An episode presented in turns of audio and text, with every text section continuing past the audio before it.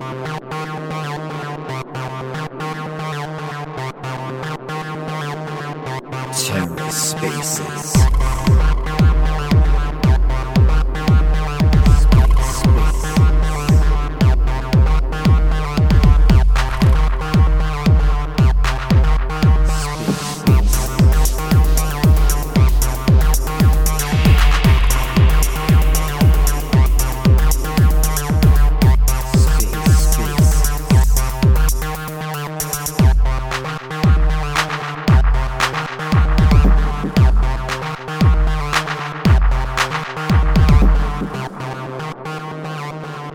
is good, my friend? Can you hear me okay?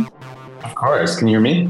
Yeah, yeah, I'm doing all right. Um, I, I'm, yeah, I can hear you just fine. Sorry. A little bit delay there. I thought you were asking. no, it's, it's all good. I just wanted to hop into the culture, just kind of working on uh, paperwork right now. The, the, best part of business. Of, of yeah, I was going to say fun so, paperwork, right? yeah, it's never a dull moment in the paper sheet. It, it's, uh, I'm freaking the spreadsheets. So it's, uh, we're crushing right now. uh, yeah, no, dude, you guys, we'll get into that in just a little bit. Uh, you know, it is the middle of the day. Some people, it takes a little while to be honest with you. As much times as I've hosted these, it takes a little while for people to find their way in, uh, especially with the market conditions being what they are right now. I'm sure a lot of people are just all over the place listening to just about everybody and anybody uh, put on some content right now. But I wanted to put on a space. I was looking for a place to get into uh, some conversations, and I just didn't see anything really Cosmos focused uh, going on right now. So I was like, yeah, let's, we'll do a pop up one. It wasn't scheduled or anything like that. We'll just see what happens. Um, but I'm actually glad you're here, man, because I mean, personally, me, I can go on and on and on and pick your brain about what you've been doing and you know what the team's been doing and everything behind the scenes and all that. But I'm sure you've like spoke at lengths recently and and gonna be doing a lot more speaking uh, going forward with things. But yeah, man, Dude, we're just uh, I'm just here for the culture. I had nothing else to do. Like I'm looking at these spreadsheets and just bored, so I might as well might as well might as well talk talk while I'm at it. Of course. Yeah. The uh, how are things in your world? I, I, owe you a DM. I noticed that that came through, and I've been ignoring you for like two days. So, ah, uh, dude, I you know, to, to be honest with you, you're like, you're not to say you're the only one, but like, there's been a lot of people busy working. Eric there, I see Eric. Uh, like and you know like i i was telling joe and everybody else on the team i was like you gotta like man these guys we're working they're working. This is the hot moment right now right? So don't worry about it man. We'll get to that in a little bit too but no worries no worries. Uh eric what's up man? Uh gonna throw you a mic just in case you can. Speak. I see terra space is in here. Kelly ma'am it's been a while. I love seeing you here. Hope your day is going well as well. Jim my friend how are you doing?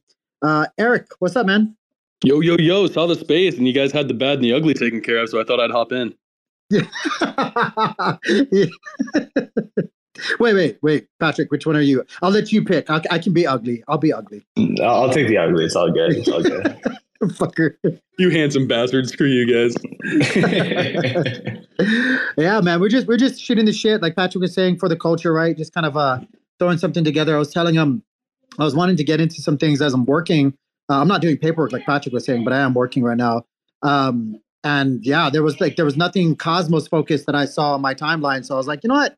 Let's uh let's put one together and see what's going on because there's a lot of crazy fun stuff happening right now in the Cosmos. Both you two are here, so like we can go for days, I'm sure, about what you two are doing. Uh, but there there are many things even outside of what your guys' projects are, are have been doing and doing right now uh, that's popping off in the Cosmos. And just wanted to see if other people wanted to chime in and give me give me their two cents uh, so we can chat about it.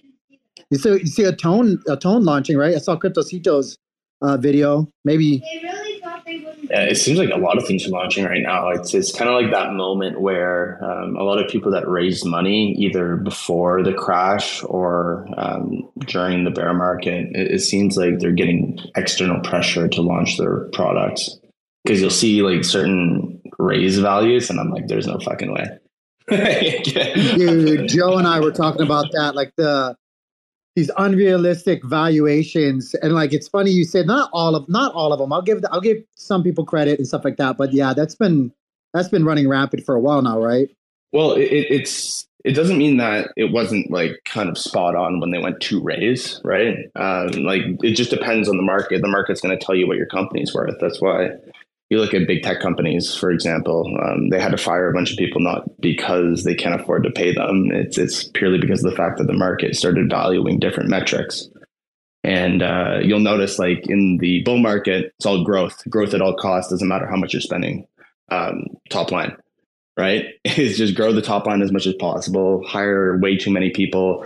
Do all these things just to get your growth metrics just ridiculous um, bear market overnight everything changes all of a sudden just out of the blue. You go from uh, growth metrics to cash flow positive metrics which are really different.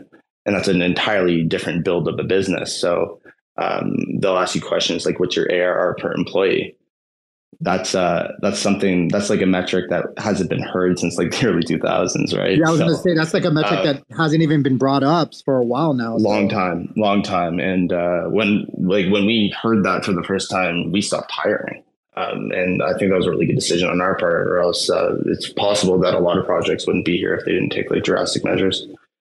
One hundred percent, one hundred percent. I saw. Um, I wanted to actually pick Eric's, both both of you guys, everybody actually um, that comes in and we'll be here later maybe.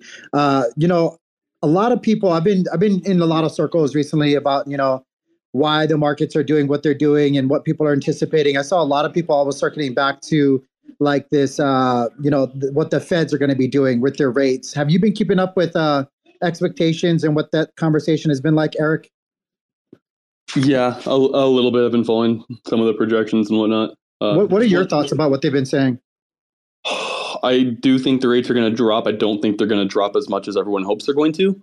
Uh, I mean, we're still like, even where we're at right now, around like the seven percent mark. Like we're still like at a for the most part low in terms of the last couple hundred years. And uh, we've just all been spoiled by like sub 0% rates that don't make sense. But i mean at, at the end of the day it's just this decision is just going to keep getting tougher and tougher because you know they don't have a balanced budget um, and we're printing money off of other countries backs and that's that's not sustainable. It is a bubble. Uh, what you guys were saying real quick though um, patrick great point about like during the bear market like it's all about like um, about business modeling and the bullets about growth. That the exact same thing is true in normal business, except you only get one cycle.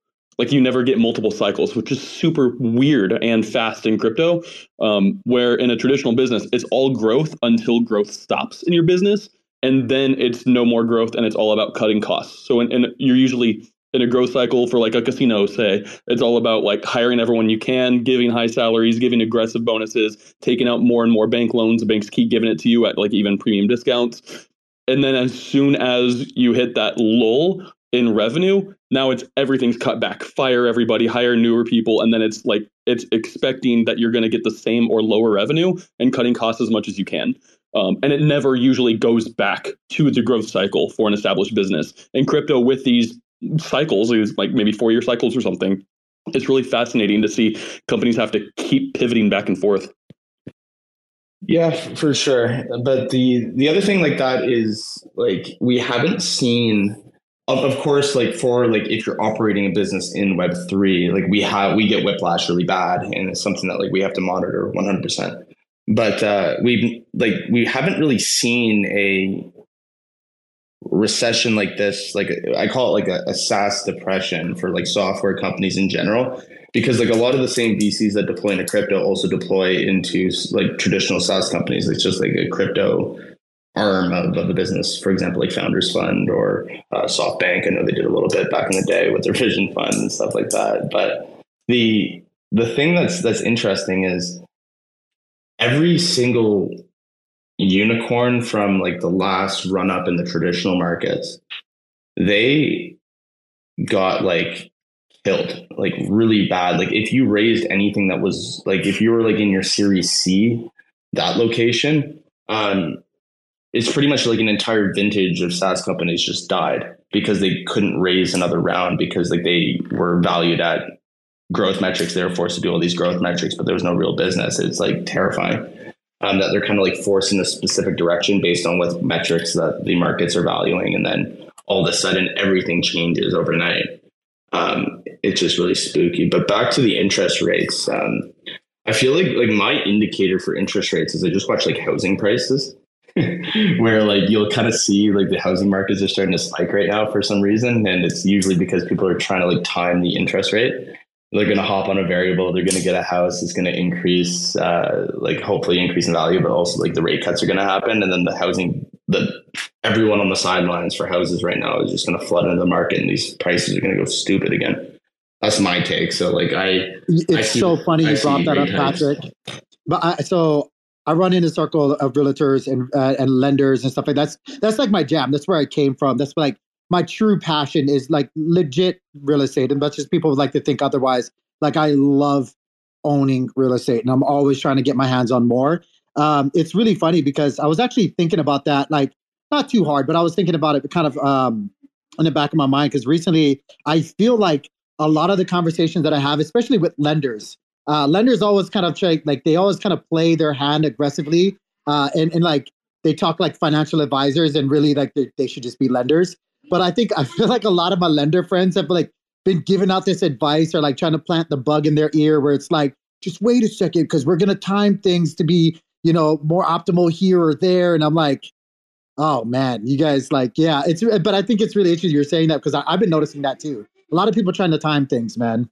Yeah, I, I went to the bank because I've been like thinking about buying a house for the last like I don't know like seven years. I never do it because I'm so focused on on this. So like uh, I live in a small apartment with my girlfriend, my dog. She's a realtor as well. Um, but uh, it's it's always interesting because um, every time like I go and I get like pre-approved for my mortgage and then um, it expires because I never do anything because I'm so busy and then I get approved pre-approved for another mortgage. But this time when I went to go pre-approved from the bank just to see what what's up, um, like it was an interesting response I got. He's like, "Hey, like this is the rate right now, but by the time like I answer the email in two days, it's gonna I can get you a better rate." And I was like, what? like, how, how, does that work? So yeah, like, I'm assuming things fuck? are coming down. I'm assuming things are coming down because if, if they're all just like thinking that it's coming down, I would be pretty surprised if if it doesn't.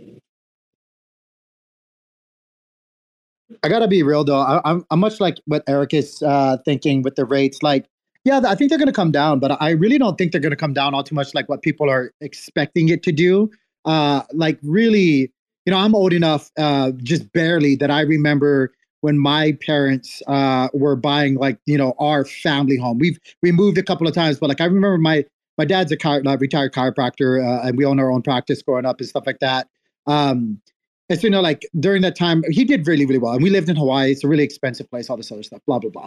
Uh, but I, I, I really remember like my dad going through and my mom going through that process of like buying that house that was like where they wanted to be uh, and like doing everything they could to like make that American dream happen for me and my siblings. Um, and I remember because uh, my parents never really held, and I, I really wish parents would kind of go like this is a whole nother topic for another time. But I really wish parents would really like include their children and their finances. Not like everything. Children don't need to know everything, but my parents were never they never hid anything. Like they were pretty straight up with us. Like this is what it was. This is what we could afford. This is what we're aiming for. You know, this is what daddy and mommy's working against or working uh, with. Uh, and I remember them clear as day because I didn't understand it. But then my dad told me like how interest rates work, what mortgages were. Back then, I remember it was standard. It was standard that they were working with like 16% on their interest rates. Like it was, it was high. And that was like the norm. You know, it was like in the in not maybe mid teens, but it was like double digit, the you know, lower range of the teens and stuff like that. And that was like normal for fucking people. And it was like, you know, you you you you were you were glad for it.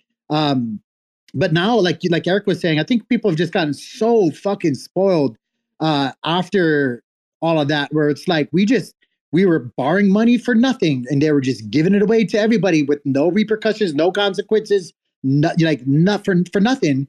Uh, and those days, I think, are just dead and gone. Like at least for a while now. I think like rates will come down, but like people need to like have a coming to Jesus moment where it's like I don't think we're ever going to see those glory days where you could borrow against like for nothing. You know what I mean? Nothing.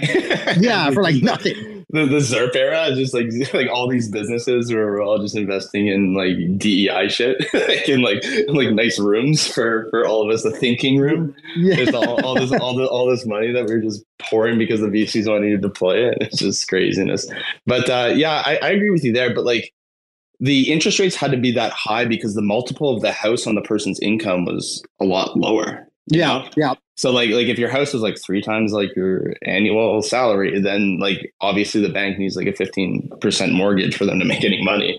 You know what I mean? Yeah, and I gotta. I, whenever I tell that story, I always gotta remember like I am talking about like Hawaii, where everything is like severely overpriced, just like California. Of course, so. of course. Well, yeah, it's uh because my my family home, um, like my parents got it like 300 300 k back in like 97, 96 like that house today is like they they broke up and they didn't keep it but like it's like a 2.5 million dollar house now. yeah don't it's look insane. back dude. It makes you sick every single time. It's like i'm mad i'm mad at them. I was like you guys can like keep this together and like rent it or something? Yeah you y'all could have just grit your teeth and be okay with each other. Yeah like like you guys you guys can just like like i know you're getting divorced but you don't have to like financially ruin yourself. You guys are selfish people. Selfish asses. You guys can be friends like for a bit. That's so funny dude do it for the children, damn it. Do it for the children. I know, literally, literally. Oh man. Well, speaking of growth, speaking of uh, you know, things changing and and uh whatnot. Um, I don't know either one of you guys want to go, like, or if you guys don't, I would totally respect that too, because you guys have been grinding. But since I have you both here, which is a rare occasion, uh, at least that I've seen, uh, you know, Astrovault has been fucking ripping people's arms off. It's like a silverback gorilla just having fun, eating bananas and ripping arms off. I love it. Uh, and Jackal, for the, you know, in turn, is doing the same. It's just fucking, it's it's looking bananas, man. I love what's happening right now for you guys. Um, do either one of you guys kind of want to go into like, you know, where you guys are as as individuals and, and, and the overall growth and like where you guys are? Patrick, you've been having a lot of developments. You too, Eric. So I don't know like who wants to go first if you guys do. But I would love Eric, to hear it, man. Eric, I've been I've been talking a lot. I'll let you I'll, I'll let you start here. All right. Um, yeah, I, three weeks since our token's been live. It's it's been fantastic. Our growth has gone through the roof um, since Archway lowered the price of gas. Uh, we've seen our volume numbers go through the roof, like up to over two million a day. When it our daily average had been more like four to five hundred k. Uh, so that that's been fantastic. Our revenue numbers. I mean, three weeks since we pushed our token live, we own sixteen k, twenty k, 38k like per week. That that puts us at an ARR of over two million dollars now. Um, our AUM, we just uh, announced our Plank deal, liquidity deal, where they seeded our protocol and liquidity with one hundred and twenty thousand dollars. We'll airdrop to them in a couple months. Um, that that puts our AUM to just about two million dollars plus like a two million a year revenue. Uh, it's it, it's looking fantastic. Our model's proven out in real time. We're having some people somehow complain in our Telegram like, "Hey, these APRs are too high," and I'm like, "I don't know what to tell you. We're running that pool at a profit." So, uh, I saw that. I, I thought that was funny. Yeah, I saw that. I I like to be a, a fly on the wall when those kind of comments happen, I'm just like, what the fuck do you guys want? yeah, like if you want us to cut down the APRs by half, like it'll probably make the token go up faster. I guess we're focused on growth and distribution right now. We're not just trying to secure the 10 million liquidity we have. We're trying to get to 500, 1 a million, a billion in liquidity. We're trying to grow to other ecosystems. So we're in the space where we should be overspending, and frankly, we're we're not. I mean uh, if you count emissions as expense, which you probably shouldn't, it's a super conservative way to look at it. Uh, we operated last week at a fifteen hundred dollar negative. Like that's like if every single AXV that was printed and hit circulation, like uh, like is an expense, um, which is insane. So we're, we're we're doing everything we promised. We're growing. We're scaling. Uh, Jackal's putting us on like a backpack and carrying us to success.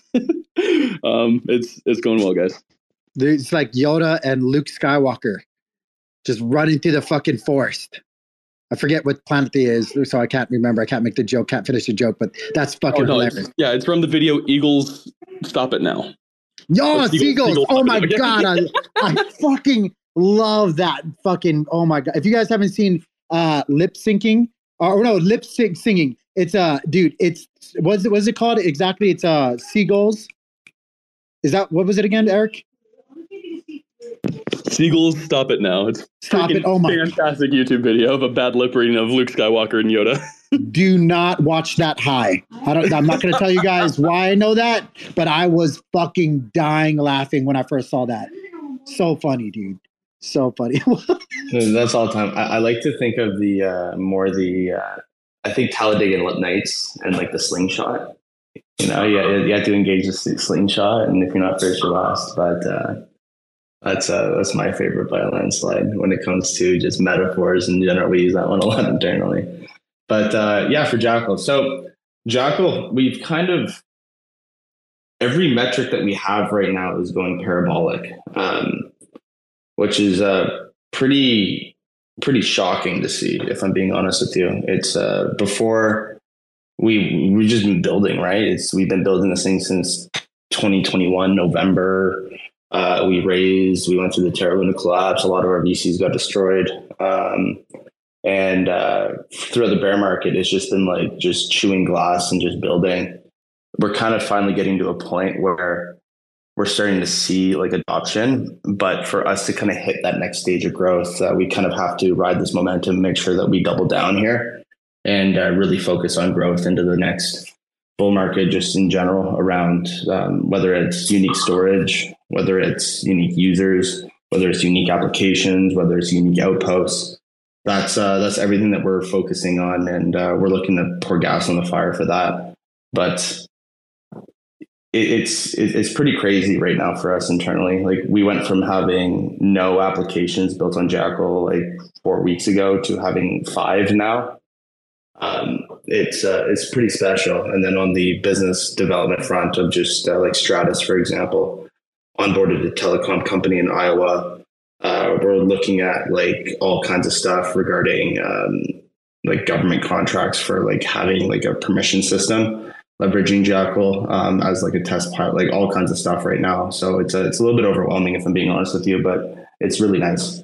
It's it's really nice from a uh, is people are using what we built and uh, the team the team's happy our community's happy, our investors are happy. Um, it's good vibes all around, and it's just make sure that we double down and don't lose momentum is what we have to focus on. What nice. Go ahead, Eric. Go ahead. What I really love about the positioning of Jackal right now is um like well, we we've seen the narratives that go with each bull market. It's like last one, it was really like all about like DeFi, um, NFTs, stuff like that, and it looked like a, a very key um, a very key narrative of this next bull market is going to be DePIN, which is fantastic. Um, but every single like time there is one of these narratives is like DeFi, cool. It's showing the science fairs. It's showing like what's possible now, and they might flame up. They might get huge valuations for a while, but then eventually better products come on. Um, it's ideally ones that have better business models. At like Astrovault compared to Uniswap. Um, but with DePIN, uh, we're probably going to see something similar um, in that like a lot of really cool things like people know that it is going to turn into something huge eventually but none of them have the business models really lined up. They just have kind of what's possible what's a great idea but if they don't transition and make them a business if they don't capture value with a token or whatnot um, then it's likely to not have long-term success even if it's a major cash cow in this market uh, I'm really excited with like what Jackal says up with V4, where like the sales will directly go to like growth to a point where if you can establish sales, if you can establish return customers, like fundamentally it is for the most part bear market proof. Um, which is which is really cool. I mean, every time like speculation could drive price underneath where like revenue's at, but at that point the protocol is just like definitively profitable, um, which gives an, a type of balancing to it. So the fact that not only do they have like the new thing that's possible that nobody else in the world can do, but you're already a step ahead by also having like the business modeling built in. Being a step ahead is, is really different um, from when I look at DePIN and I look at other things, like obviously there's going to be the scams that like I'm seeing landing pages right now that are saying like AI deep, like it's every buzzword, um, like AI DePIN modular data availability network, and I'm just seeing that, and it's uh, it's pretty interesting. But from a, from a base level, Wait a minute. Did you see that on one website? Like all of those words? oh yeah. Oh, oh yeah. It, it, it's trying to gonna, kill it. It's going to get bananas here pretty soon. But you have to think about the difference about like a DePIN startup versus um, like a, a, traditional like blockchain startup is they're fundamentally different in a number of different ways. Uh, a traditional blockchain startup is you spend a lot of time on things like economics and, and a lot of time on development, but the time it takes from beginning to development to deployment to cash flow positive is really really quickly in those applications. Um, because like they're they're one dimensional in the sense that you have to deploy this whether it's your own chain or whether it's on another application. And then you can like get really you, you can get to profitability really really quickly. Um, and that's awesome. Like don't get me wrong like that that's awesome from a bunch of different reasons uh, from the attractiveness of the investment um, from like just kind of managing your runway properly. It's it's pretty fascinating pretty amazing on that side of things. The DePIN is a lot different. And the way that i like to look i did a really long thread on this um, a few days ago.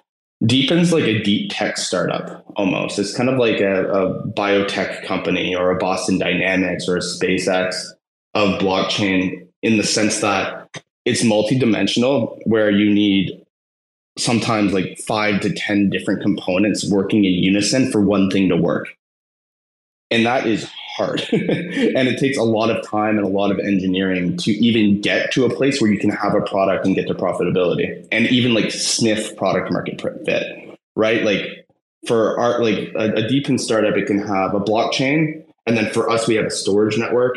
And then we have all of our algorithms, and then we have the IBC cross chain stuff, and we have to deploy the outposts, and then we have all these different things that have to work in unison, not let alone the protocol incentives to make sure everything works properly all these things have to work in perfect unison before we even like have a product for people to try. Um, and this is this is pretty interesting from another, and not just our DePIN network, like we're a storage network, but there's other people that are doing stuff with robotics or IoT sensors. Um, it's stuff that kind of has another component because there's like this physical infrastructure that has to be outside of blockchain technology.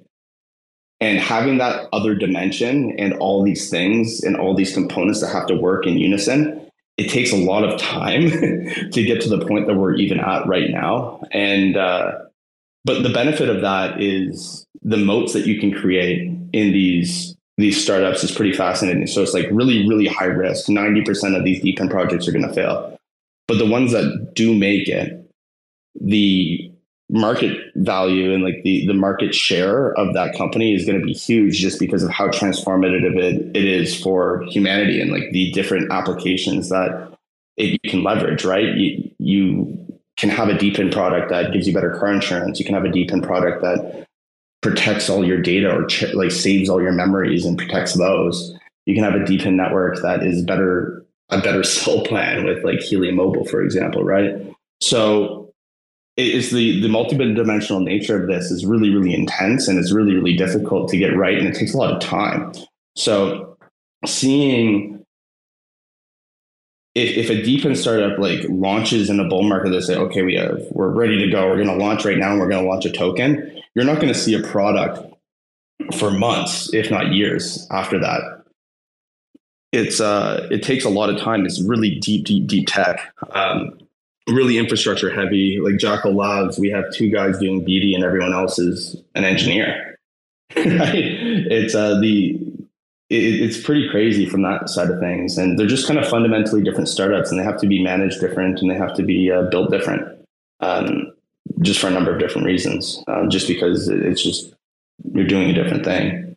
Patrick, I think it's I think that's super interesting. It's something that people need to keep in mind uh, the process, right? Like the, the length of time, the realistic expectation uh, to bringing these things to, not just to the market, but to actually like really find uh, all the, the, the wrinkles and iron them out uh, so that it's actually a polished product.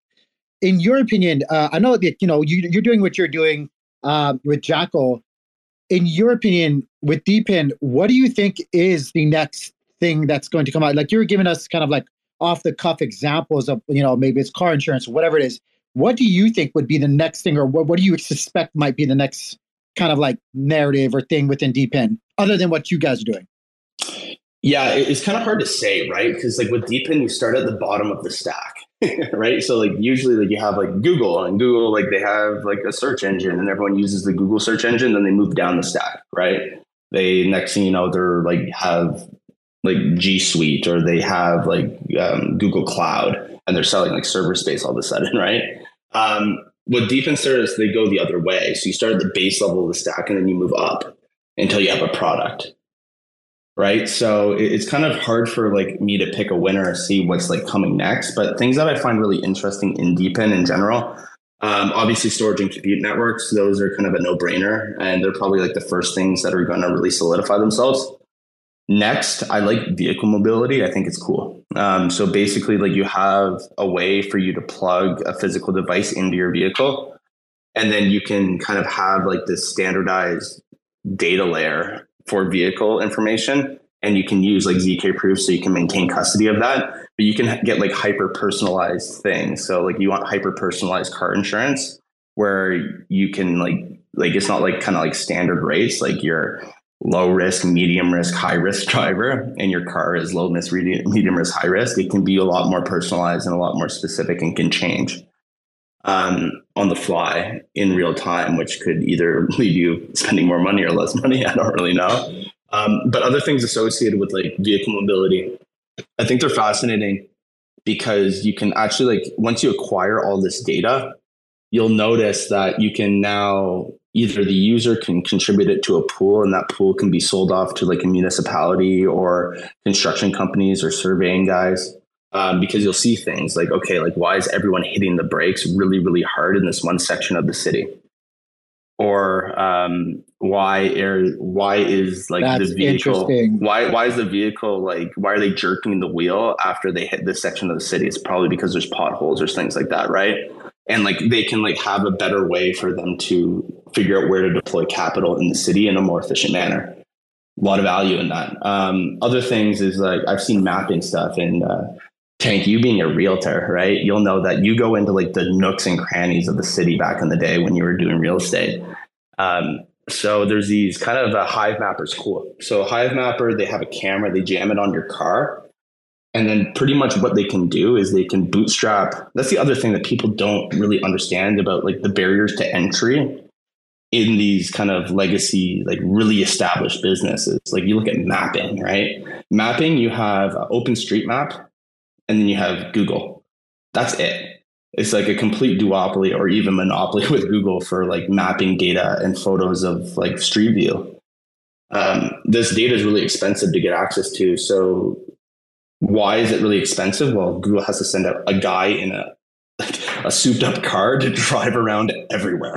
that's that's crazy. Um, so what they're doing is like to bypass the barrier to entry to get all of the mapping data in the entire world. They can incentivize it, so you can bootstrap a network very very quickly, where you can cover like eighty percent of the entire world in a few months. Jam a you jam a, like a camera on your car, and then now you have all this mapping data, and then they can either sell it to uh, the highest bidder and you get rewarded with uh, your tokens. So that's cool. Um, what else is really cool? Uh, the vehicle stuff I, I, find really, really fascinating. Um, oh, 5G networks are interesting. Um, if you kind of look at what Helium's doing with Cell, um, Helium was kind of a meme because they crashed so hard because their economics were so broken. Bro, I still have some fucking miners. Yeah, I do too. I, I do too. They're sitting. They're sitting. They're unplugged they're sitting uh, they're collecting dust as a paperweight right now on my desk but um, like what they're doing right now with 5g mobile though is uh, they're growing like crazy like the the cellular plans like the hyper local cellular 5g with uh, helium they're crushing it right now and like you're able to get like a cell plan for pennies on the dollar um, so things like that i think that's kind of where it's going but then again we have to remember like the amount of time it takes to build these startups is deep tech, right? So like you could like Helium, you might have bought it like God knows how long ago, and they released a token too early relative to what they had, right? They had like this cool thing that no one used. It was a science fair project, as uh, as Eric would say.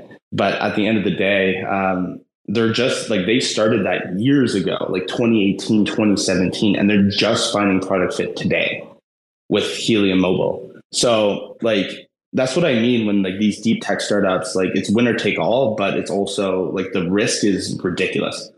Um, and like I'm banking on my guys. I'm contributing three years to my life. We're pretty confident that we're going to be the guys. But um, yeah, it, that's just the difference in building these businesses compared to NFT marketplaces or, or dexes or, or things like that. Not to say like they're bad business models. Eric's going to crush us in like earnings in the next like years, right? Just, just, purely because of the fact that like they can get to market, they can find product market fit, and they can crush very, very quickly, and it's nice and it's awesome. Um, we're just playing like uh, like it's it's a heavier swing and it, it's like heavier upside, but it's a lot of risk. Yeah, we're we're basically an index. We're a lot safer. We have, uh, yeah, like you said, a much easier go to market, uh, much easier defined model at the same time. Um, we're going to be carried by our biggest winners and we're going to have to subsidize our biggest losers by being a type of index. I was telling one of our one of our community members earlier this week they're like yeah we are a you know in my opinion a, a, decently safe play. That being said we'll look back on this in five years and wish we never even built a dex and just held jackal the entire time. Uh, yeah, well, I, I, guess you get you get best of both worlds in that sense, right? Lord willing. Yeah, yeah, yeah. We're we're, do, we're doing what we are good at, uh, and it's and it's and it's good, and the ecosystem needs it. But, yes, but you guys yes. are going to change the world, and we're just happy to catalyze that however we can. Of course, inshallah, Jackal Moon. Hey guys, I'm gonna uh, do me a favor. I'm gonna send you guys calls. I don't know what's going on. Joe was here. I see him coming back and forth. Uh, I'm going to give you guys calls. You don't feel pressured, but try to invite them if you guys could. Kit's been also trying to come up here, so I'm just going to throw these out there. If you guys could help me with that. Oh wait, Joe's Joe's got it. What's up, Joe?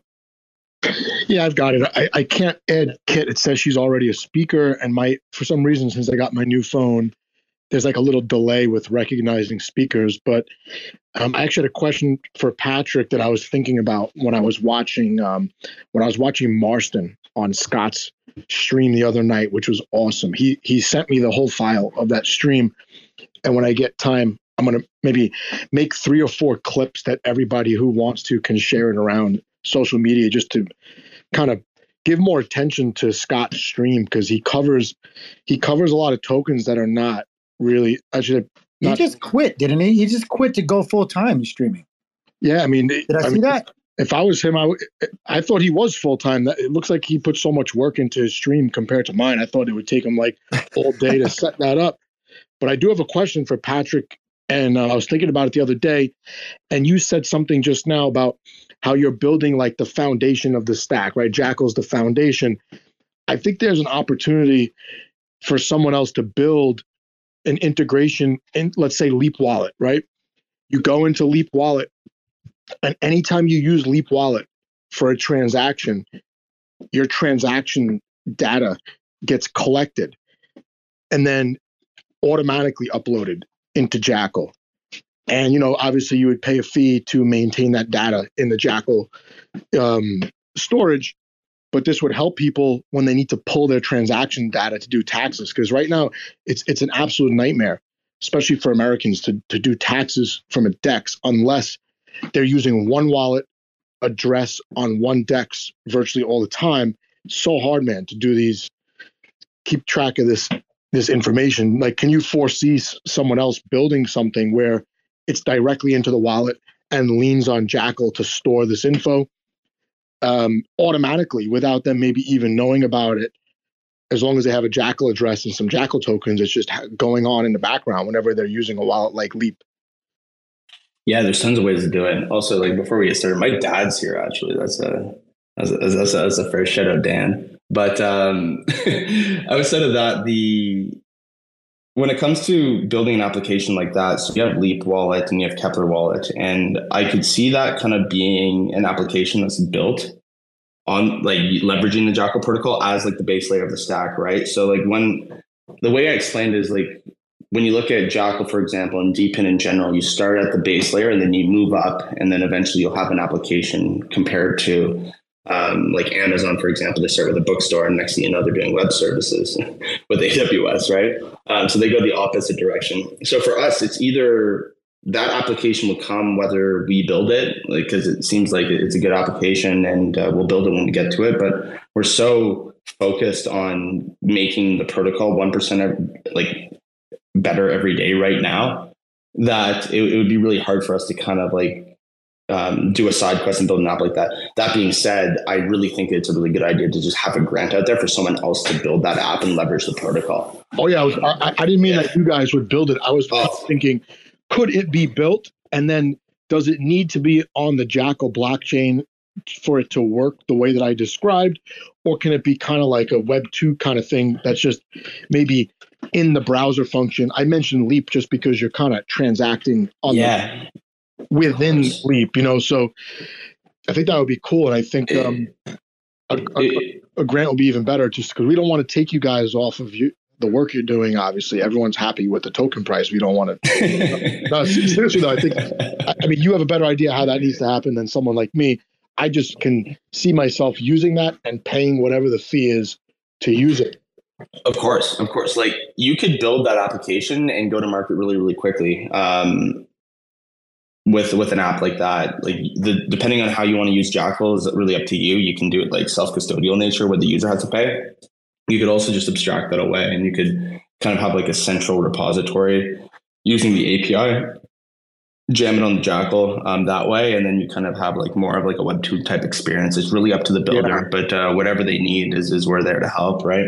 I see Risby. I see Risby in the audience. Maybe he can get some guys on that. Where's Reese when you need him? Because I, I would like to actually not have to spend two three weeks to collect all my all my stupid six dollar transactions that I've been doing for the last year on on Osmosis. I don't understand MintScan at all and I've and I've used block explorers before that are just like so much more user friendly.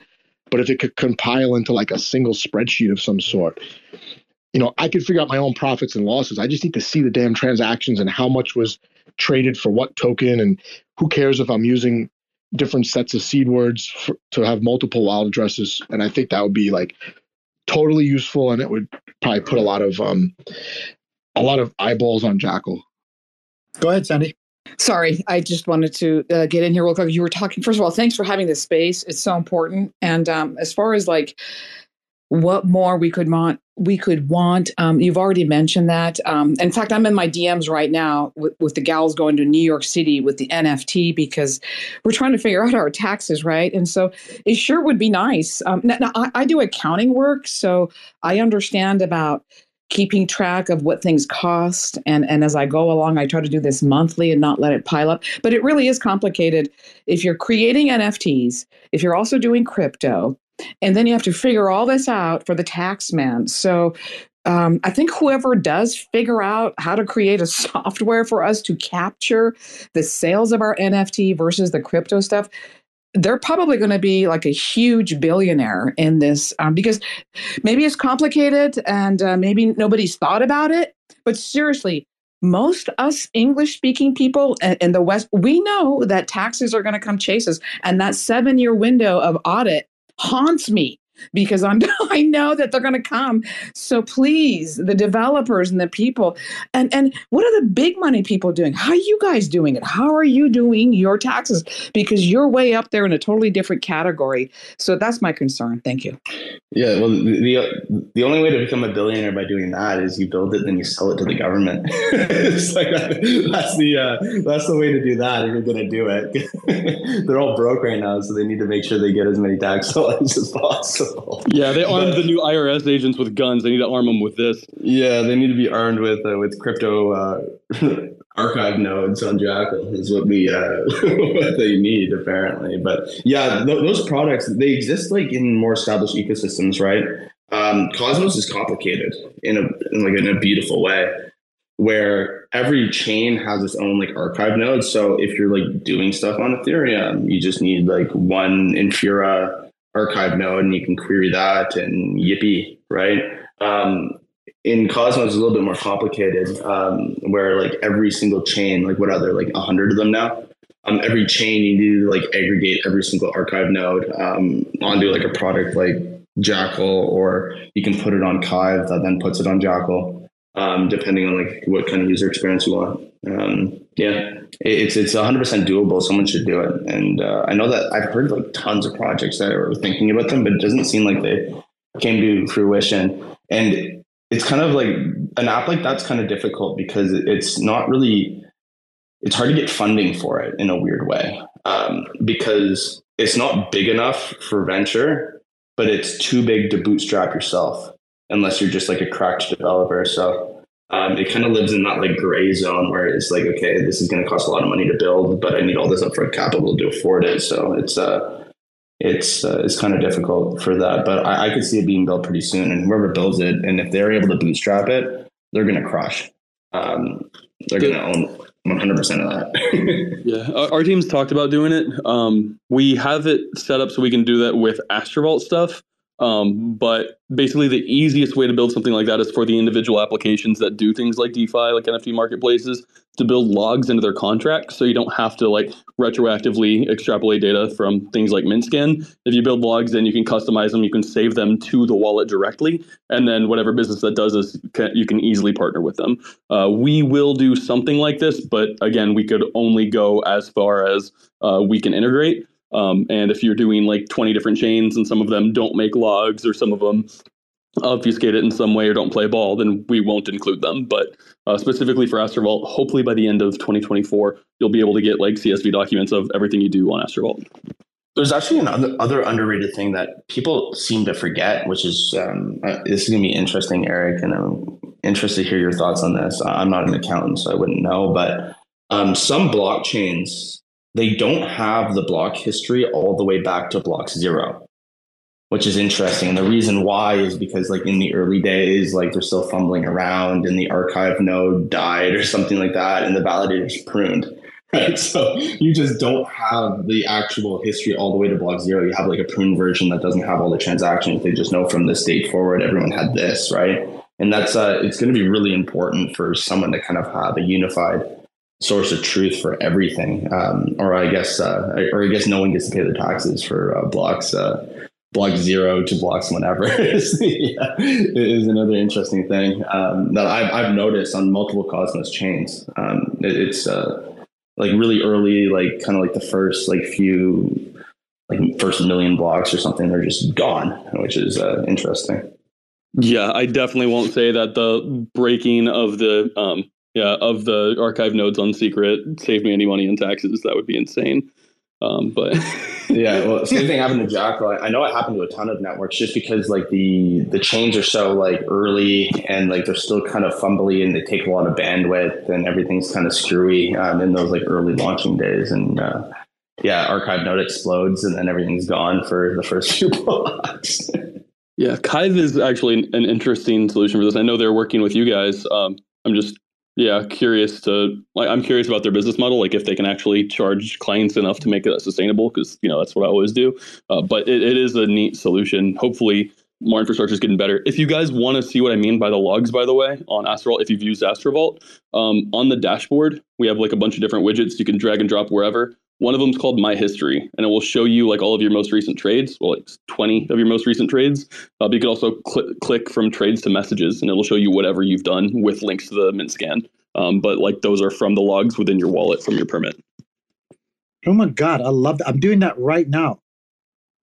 I know you said that. I've just like just done that. Now that is, I love that.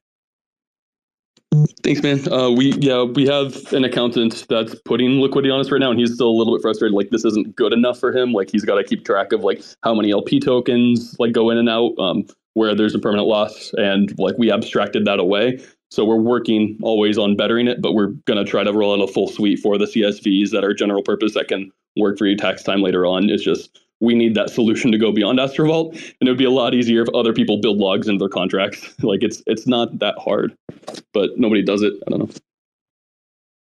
Hmm, man, I'm, you guys make me fall in love with your platform every day, more and more, every single day. Kit, what's up, girl?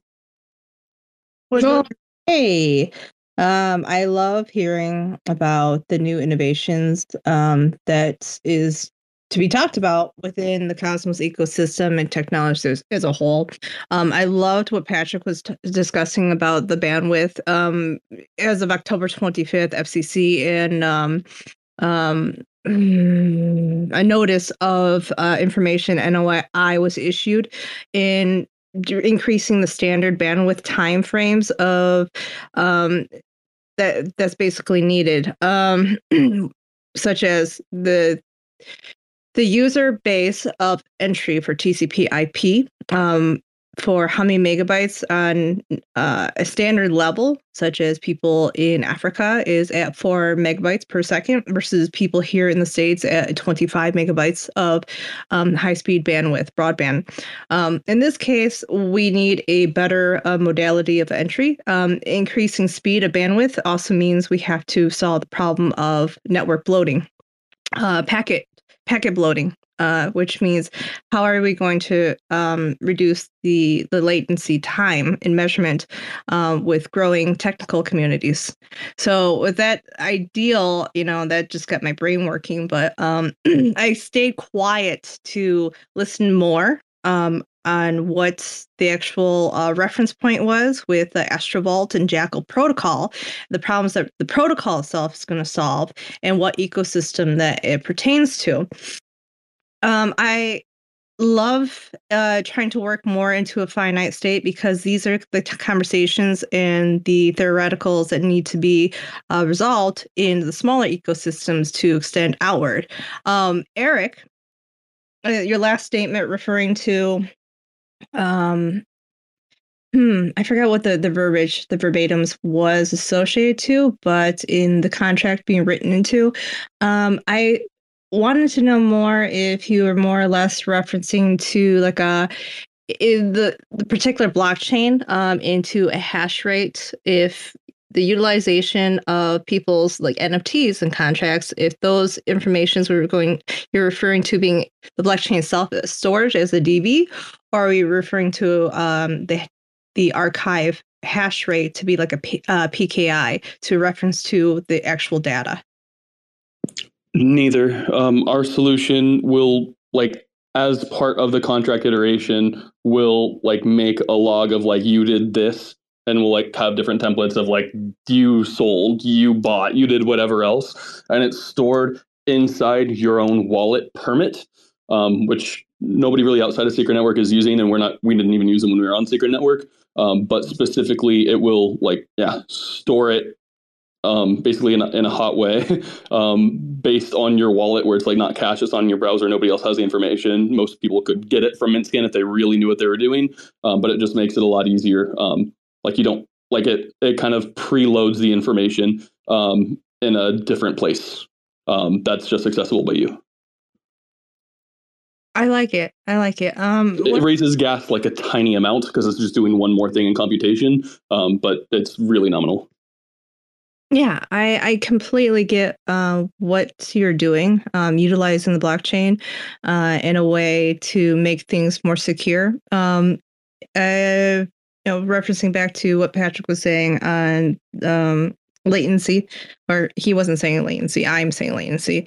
Um, one of the questions I have for the team is as more users are entering into the ecosystem, um, until broadband is increased, um, we still have the same issue of congestion co- collapse, um, which can do um, Mm, the the stream, the resolution, the interruption, um, the buffering, you know, quote unquote, for uh, usability with adding one extra layer to help people do uh, their encapsulation for their own security sake.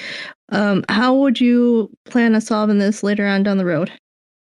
like from a bandwidth for protocols in general in the Cosmos ecosystem, or like bandwidth, like when retrieving files from Jackal, or like for the storage providers and the validators? Uh, from Jackal.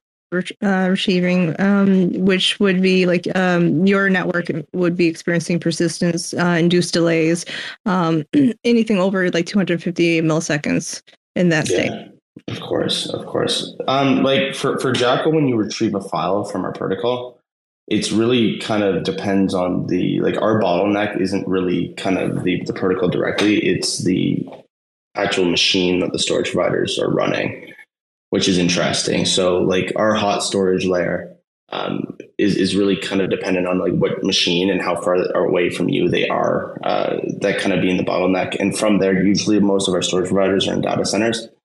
So the bottleneck is often more than not it's actually the end user's internet. But congestion on the protocol level from like transactions per second and like that bandwidth that's like kind of being incurred by the validators um, the way that we're looking to scale that is we can do jackal in a weird way where we can kind of go hub and spoke model um, where i know marston's put a lot of thought into this and i wouldn't do it justice by explaining it but it's kind of going hub and spoke on the Jackal protocol for scalability of the storage layer. So you can have like a subnet on Jackal that's just like really, really hot storage with just SSDs. You can have like a cold storage or glacier storage subnet on Jackal, so we can fragment it that way. Um, but looking at like bandwidth as, as a whole in the Cosmos ecosystem and downtime, we don't really see that that much. Even when Terra Luna collapsed, we did a really, really good job. IBC still stands the test of time for that. And since every application, uh, most like applications in Cosmos um, kind of end up being their own chain. So kind of uh, having that horizontal scalability rather than vertical scalability lets us sidestep a lot of the issues that Solana might get or uh, Ethereum might get or L2s might get in general. Well, thank you, Patrick. Um, I'm just throwing out questions just because I got called out. Um, I don't know nothing. No, it's all good. It's all good. No, they're really important questions, and uh, we usually don't get these technical questions at all, which is really important. Yeah, sometimes I overstep boundaries. Um, but yeah, this these are problems that every chain ends up having in general. Um, you have given some thought into it, and unfortunately, um, to uh, um to overcome it is it sounds like you still have um highly variable unpredictable uh, uh, network performance based off of sporadic slowdowns and speedups but it's not just you it's specific to hardware specifics which is completely understandable.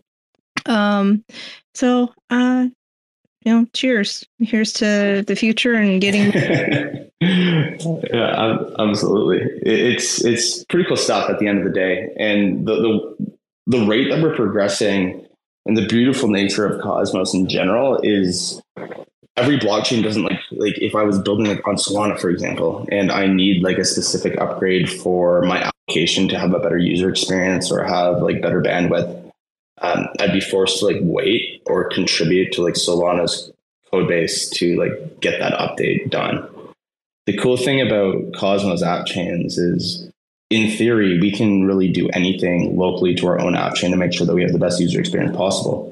Right? Like if we wanted to remove Tendermint and jam in like one of those like Narwhal and Tusk, like from Aptos and Sui and what those guys are using, um, that's it'd be really annoying and difficult to do, but that's entirely doable. And it wouldn't affect anyone else outside of like our own application, which is pretty fascinating in that sense. So the, the ability for us to like move really, really fast and, and ship upgrades relative to the needs of a specific application is pretty special. Um, in this ecosystem, this is why we chose the tech stack is we have a we have our own sovereign chain and we don't have to uh, wait for anyone else to do things. And we when you have like a deep tech startup like Jackal, for example, um, where we have so many risk factors to begin with, with all the different like all every single one of like the dimensions that we have from like the storage layer to the validator network to IBC to Tendermint consensus to our own blockchain modules at its core, adding another risk of relying on a third party team to uh, to do like ship an upgrade that like we need for us to have a better user experience is is not great. Like we, those are one of the risks that we can control, and having that kind of sovereignty for your application is super important, in my opinion and that's kind of why uh, that's why we we love where we build. This is a great, great question, Kit. You're never overstepping in my space. Just so you know, if I invite you up here, Kit, you fucking blast them off all you want. Absolutely love them.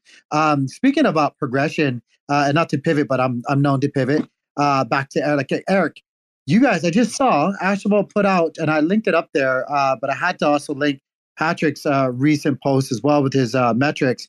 But going back to yours, if you guys want to swipe up there in the nest, you just made an announcement saying that you guys have uh, again partnered up and and and uh, are making you know crazy leaps forward. What's this all about? Tell us about this this announcement. Uh, yeah, so we just obviously we've been doing a ton of listings. We had two yesterday with Empower and Levana. Um, today it's not just a listing uh, with Planq, where we now have you know about three hundred thousand dollars worth of liquidity. Uh, but the fact that they seeded our protocol-owned liquidity with one hundred and twenty thousand dollars worth of Planq, uh, and this is going to follow a similar model to the deal that we ended up making with Archway after Prop thirty three didn't go through, uh, where basically it's a loan to to be repaid in AXV to their token holders. Right now, our only airdrop was to Astrovault users and Jackal stakers. Jackal stakers because they earned a shit ton of our AXV airdrop, and they were like, "Cool, give it to the community." Props to you, Patrick. That was an awesome decision. Appreciate it. I know your community appreciates it. Um, but other than that, like we're not giving airdrops for free. We're making sure that we get something for the protocol for it. And most dexes give out incentives and they don't earn anything back from it. and so they, they spiral. You guys know my thoughts on why dexes suck and why we built a different model. Um, but whereas they, you know, rent liquidity to sit there, they earn nothing from it. We kind of rent to own where yeah we pay out incentives but we're earning the token look how much jackal we have look how much arch we have um, a rent to own model and it's faster for us if we could spend upfront for the liquidity and then we no longer have to pay for it. And that's kind of what these POL for airdrop um, proposals are. So we're totally open to doing it for more groups. Uh, stoked that the Planq Foundation leaned into us. Had a call. They're not happy with uh, how they've been serviced on osmosis. We get that a lot. Um, and we're like, yeah, we can pay you guys for your liquidity. But I mean, if you tune in right now and you see the new pools, it's like, oh, the AXV X Planq pool has 25% APR. The X Arch X Planq pool has 15% APR like all of the emissions, like until other people join the pool, all of the emissions that we're giving out are earned by the POL. All of them are burned. So the more of the liquidity that we own ourselves, the more of the expenses aren't real expenses. If we had 100% of the liquidity and we owned it ourselves, then all of the emissions we give out are burned, and then we're only making revenue. Um, so it, it's it, it, helps us with initial distribution, um, but also long term, it's a much better um, model for us where like we actually it takes us so long to earn $120,000 worth of Planq if it was just sitting there and we would have had to spend more for that to earn that eventually than just paying upfront for it in a way that activates the community that gets us more users. So we're stoked for this deal. I know they're stoked for it as well. We'll have a lot of co-marketing coming up and we're hoping to be able to pull this off with more ecosystems. I'm hoping you guys pull it off with more ecosystems. I'm hoping that more uh, how do I say this? More places that I'm involved in start fucking paying attention. Uh, just, I don't know how else to say it. I don't know how else to say it, guys. I'm just gonna be real. Fuck it, whatever, right?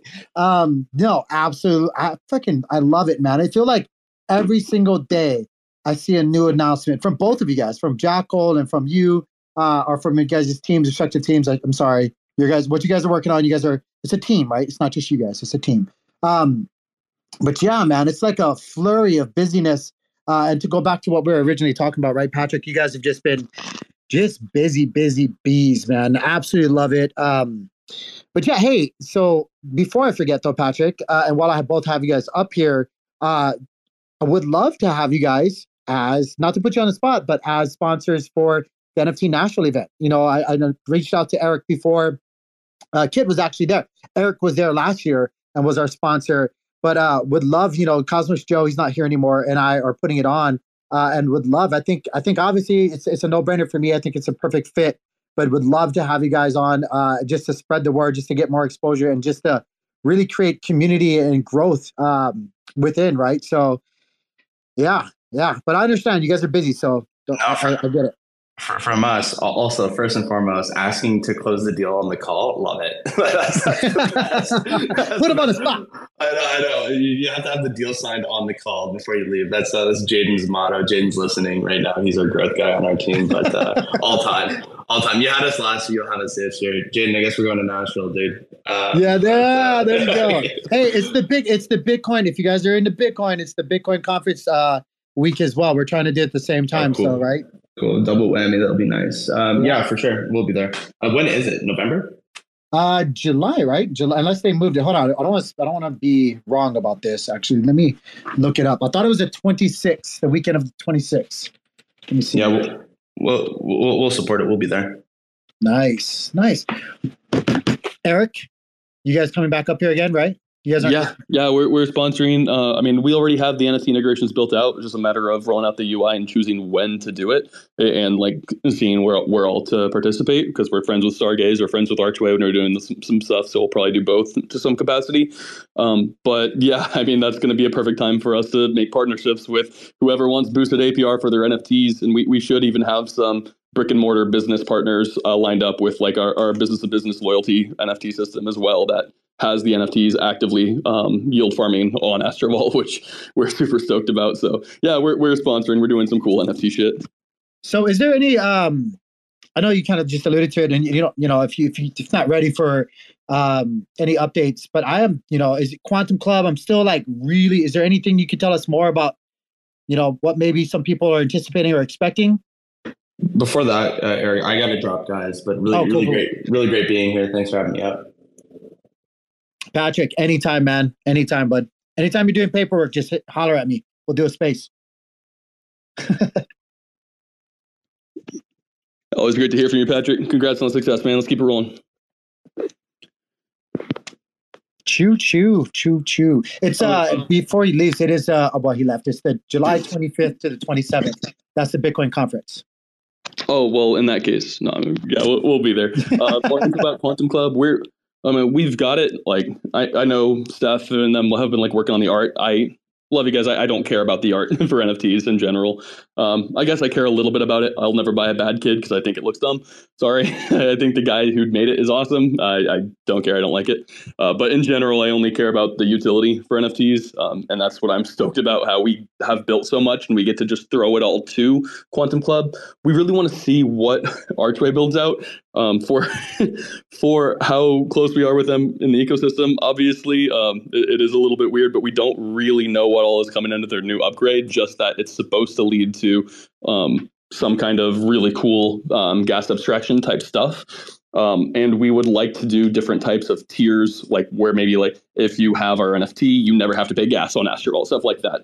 Um, so we're, trying to find out what all utility we can give it and how we can customize it, um, as well as if that can work general purpose. Like if we do NFTs on Stargaze or if we do them on Archway, like we're still pretty up in the air.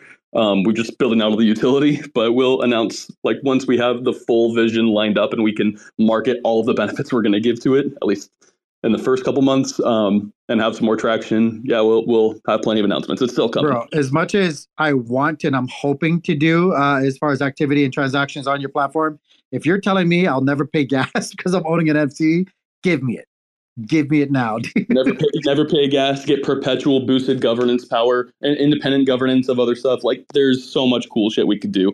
Uh, we also don't know if we just want to sell them through Outbid, like because we, we can.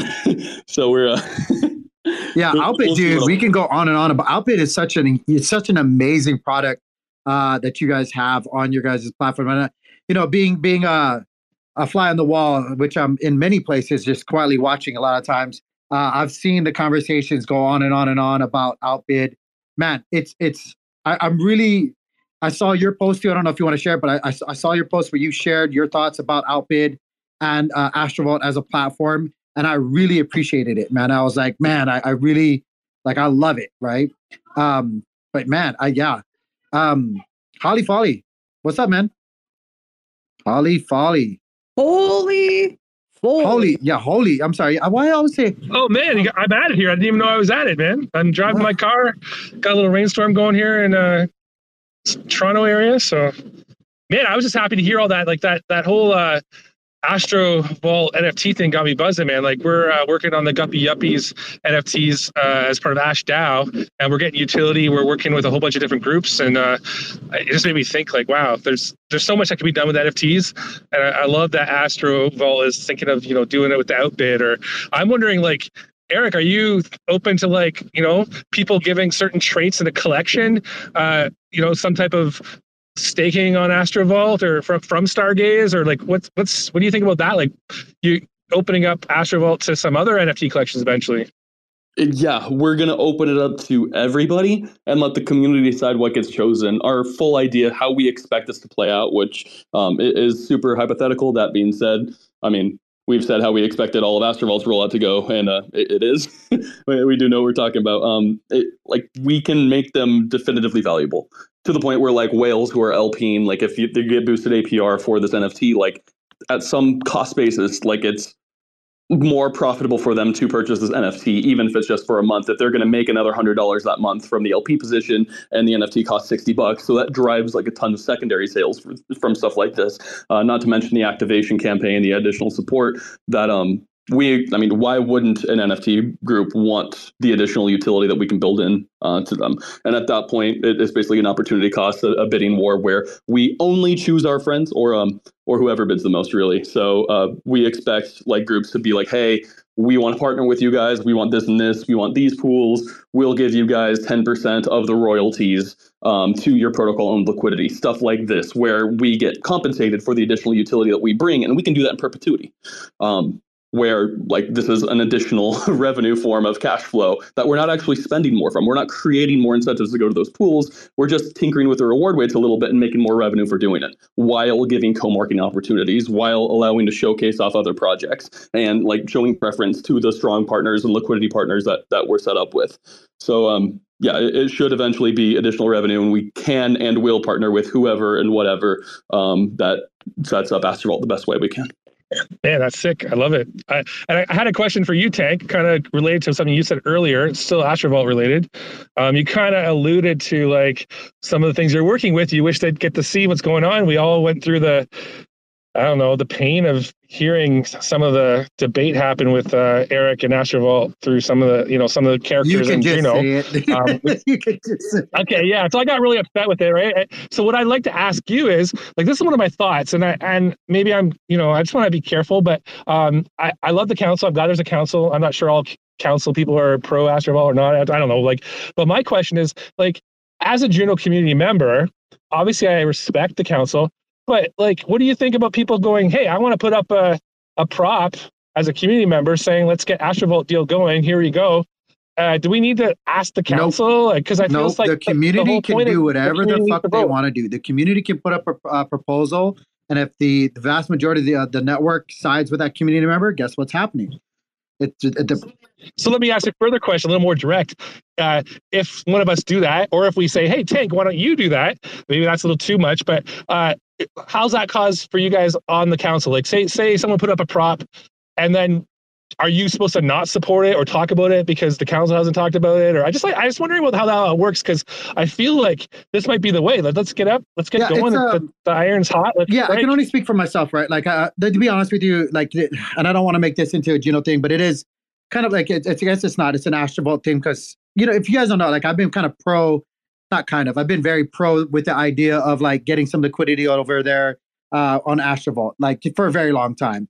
Um, and so, like, I'm not going to try to hide that or, or, like you know whatever. But they, they it, with the with the council and with the sub DAOs, um, it is it's a growing pain, right? It's a lot of gray areas. For me, the the rule that I've taken is uh, I'm I'm trying to be as ethical as possible with the role that I've uh, accepted, uh, and so uh, whenever like a thought process for myself has come uh, up in my tiny smooth brain, like I try to be forthcoming with it at, all times so that my peers that are on the council, not just the operations, but like everybody, uh, can kind of like I don't mind them nitpicking it, right? Like I'm, I'm not, I'm not, you know, I'm not trying to over overstep myself. I'd rather everybody be all in than everybody, uh, you know, be fighting up a stream. Uh, you know, like I want it to make sense. Um, and, and, sometimes, like even if it doesn't make sense for those people, you know, not that I'm trying to convince them to make make sense, but I would like to like inform them that like, hey, it actually does kind of like make sense, and have them realize it on their own because that's just a lot more sustainable and easier for, in my opinion, for for everybody and every everything. So, um, yeah, I mean, to what go back to your saying, like, I think that that's that's fine. Like somebody could do that, and I think you know it, it it's just is what it is. Um, for somebody like myself to put a proposal, like I, I re- honestly, I want to do it. I wanted, I've been trying to work on uh, how to do it the best possible way to where I'm not going to get a lot of um, uh, flack for doing it, and it would make more sense to everybody as a group than it would not, right? So recently, uh, and this is, you know, I'll give a lot of credit to Eric. I've, I've, I've, I've gone. My wife is trying to call between Astrovault uh, and Juno uh, and trying to like really figure out like what's what's the actual pros and cons, what's the nitpicks here and there between everything that people are actually having a problem with, and what do they really want to see. Uh, and what it's led me down uh, as far as the path goes is it's now led me down this path where recently we found where a lot of uh, liquidity has been deployed recently uh, and, and being controlled on multi-sigs uh, are not really doing us either financial good and or social good uh, just sitting where they are Uh, and you guys, I don't know if you guys have come up, you know, to the Discord because governance and Discord and talking is very tiresome.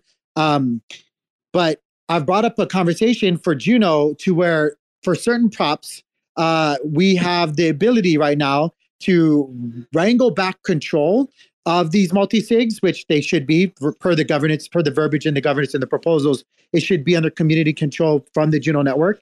Uh, and right now, currently, it's unfortunately not. Um, and it's also like Eric has said many times, sitting in a position whether it's on WYND or osmosis that's not doing us any financial benefits right now. We could redeploy just portions of it uh, in in other, and in you know, if you want to read between the lines, go ahead, go for it. But like not just Astrovault, but other places that will do us more social and financial benefit than what they are doing for us right now. Um, and so finding that out, there's um, as they say, many different ways to skin a cat. Don't come at me, Peter. It's just a saying. Um, but that's the direction that I'm taking right now. I'm trying to get that uh, issue tackled first, and then maybe uh, put forth a proposal uh, you know, to spark that initiative to get some liquidity on over to, to Astrovault, to seed some liquidity on over to Astrovault. I wish it was done a lot sooner rather than now because it would have been better. But you know, it is what it is, and, and you know, so yeah. So I don't know. It's it's a political tightrope. It's a fucking weird game that you have to walk sometimes, but I'm trying my best to walk it. Yeah, that's that was my concern is that somehow by being part of the council, you would lose your rights as a regular like member of the community that can just put up a prop. Because I get there's some political sides to it, but in the end, each of you guys should be able to, you know, put out things that you believe in, even if even if there's not a majority on the council, like it'd be like maybe there's a majority in the community. In the end, community rules. That's the whole Juno thing. And so um, I'm just glad to hear. Yeah, obviously thinking it through. Um, I definitely have some ideas of another. You know, I, I feel like there's at least two groups that we can immediately partner with. I know that even some of our like I was hearing some of our vesting like was still with Core One, even though it was supposed to be stripped, but it just kept it's, going. and I was like, what's going on? Needs to buy uh technicals like in everything. We need to take action. That's one of the things I've been saying for a long time. We need to take action to where, you know, he stepped away. That by by everything that's been written and expressed in the past, that shouldn't be still there. Like that should be done with already. Yeah, yeah. So I'm just hoping we can move some of that, get it productive, and then some of the other discussions can happen later. But why not like make some of these strategic partnerships? Like we're seeing, like like you said, every day Astro Astrovault is making these new deals. Juno could have done this a long time ago and already been way ahead. But I mean, that's that's water under the bridge, but let's move forward. And I, I personally would love to see some team members just step up and, and start moving. I don't want to wait for the council to debate it for five months and then, you know, like uh, maybe I maybe that's just, you know, me. Hey, and, guys, I feel like you, it's can time. you do me a favor, Holly? Can you carry this conversation for me for a second? I got somebody at my door. Give me five minutes if you guys, Kit, Eric. Yeah, cool. yeah. Uh, we, we were told most recently uh, in the like Juno Discord. Uh, they didn't tell it to us, but we saw it and we engaged. Um, that like they're so glad that they didn't take that horrible deal for Master Vault. Like it was so bad that Archway rejected it. Archway rege- regrets rejecting it. If you guys like follow what happened. Uh, Archway, yeah, they yeah. changed Prop 33. What they had to do to get the same deal was give our team 1.2 million arches as um, like as core contributors, which was well deserved by my team. I already personally have Arch. I was their tokenomics guy for nine months. Um, but now like my core team, who has been core contributors to Archway, who hasn't been getting paid, now they've got Arch 2, align us with the ecosystem, great.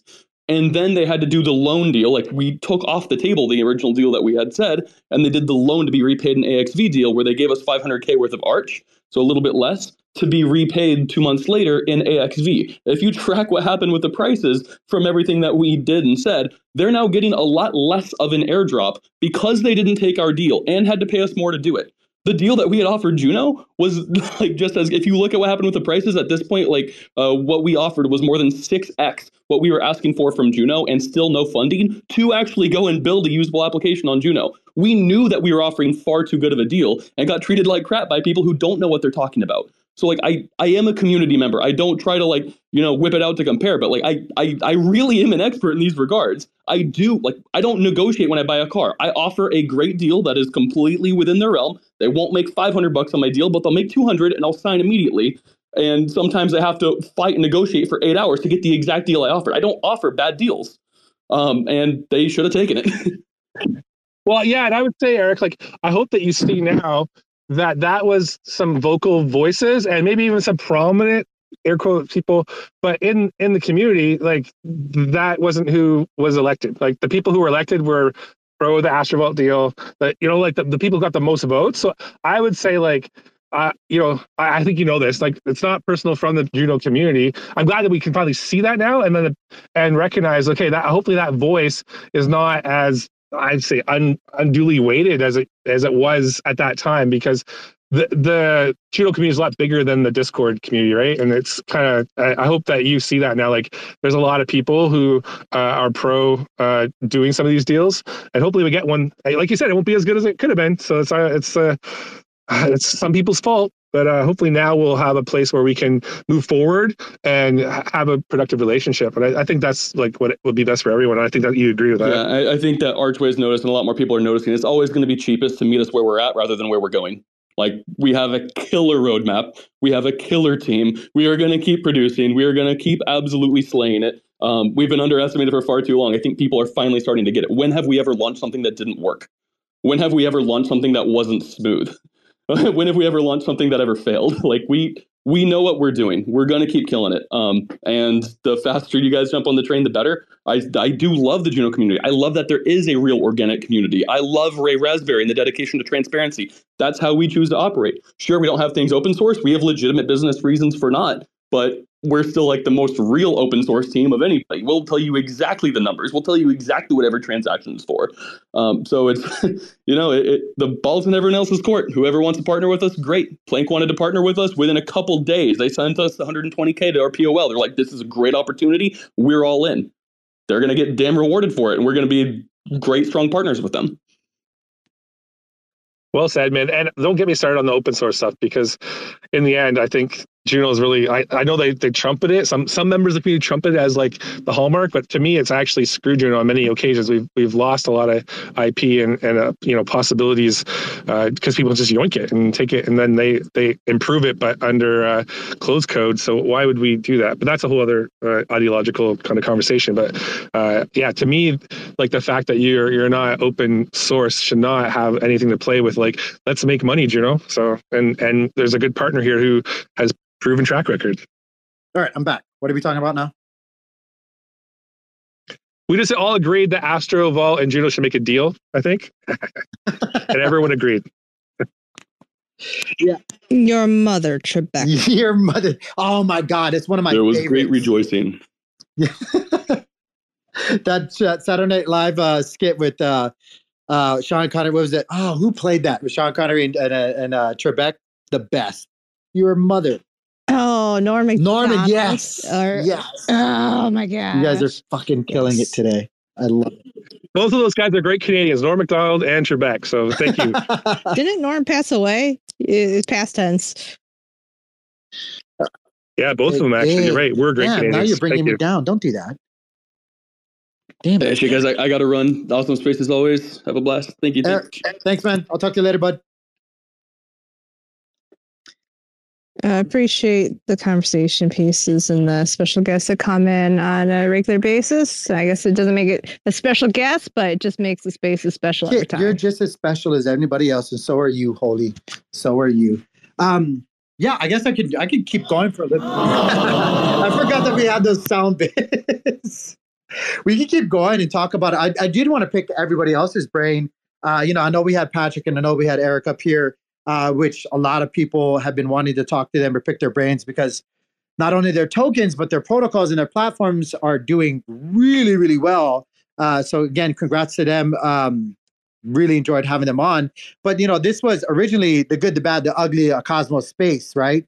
And there's a lot more things happening in the Cosmos ecosystem uh, currently right now uh, that are very, very interesting uh, to me. Uh, so I wouldn't mind actually picking everybody else's brain and kind of talking to you guys about you know, uh, the the Cryptocito video about Atone or Atom One or how how do you how do you guys say that? Atone? Is it? I guess Atone. Yeah, it'd be atone. Yeah, like the atonement. Yeah, but it's Atom One for our sins.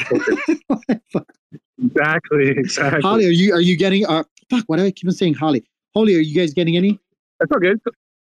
Yeah, I got some. Uh, because I'm, you know, I'm a secret J fan uh, on the side. A lot of people you know he's controversial, but I think he's a genius. And so, like when it comes to tokenomics and stuff, and even just the governance stuff, I yeah. So I I uh, I, I got some, but I don't know if my validator That- that's did. But, dangerous, uh, right? Like I, I'm right there with you though. I'm secretly a Jay fan, but like not secretly because I'll come out and say it to people. But some people are like, he's fucking nuts and all this other. Like, so what?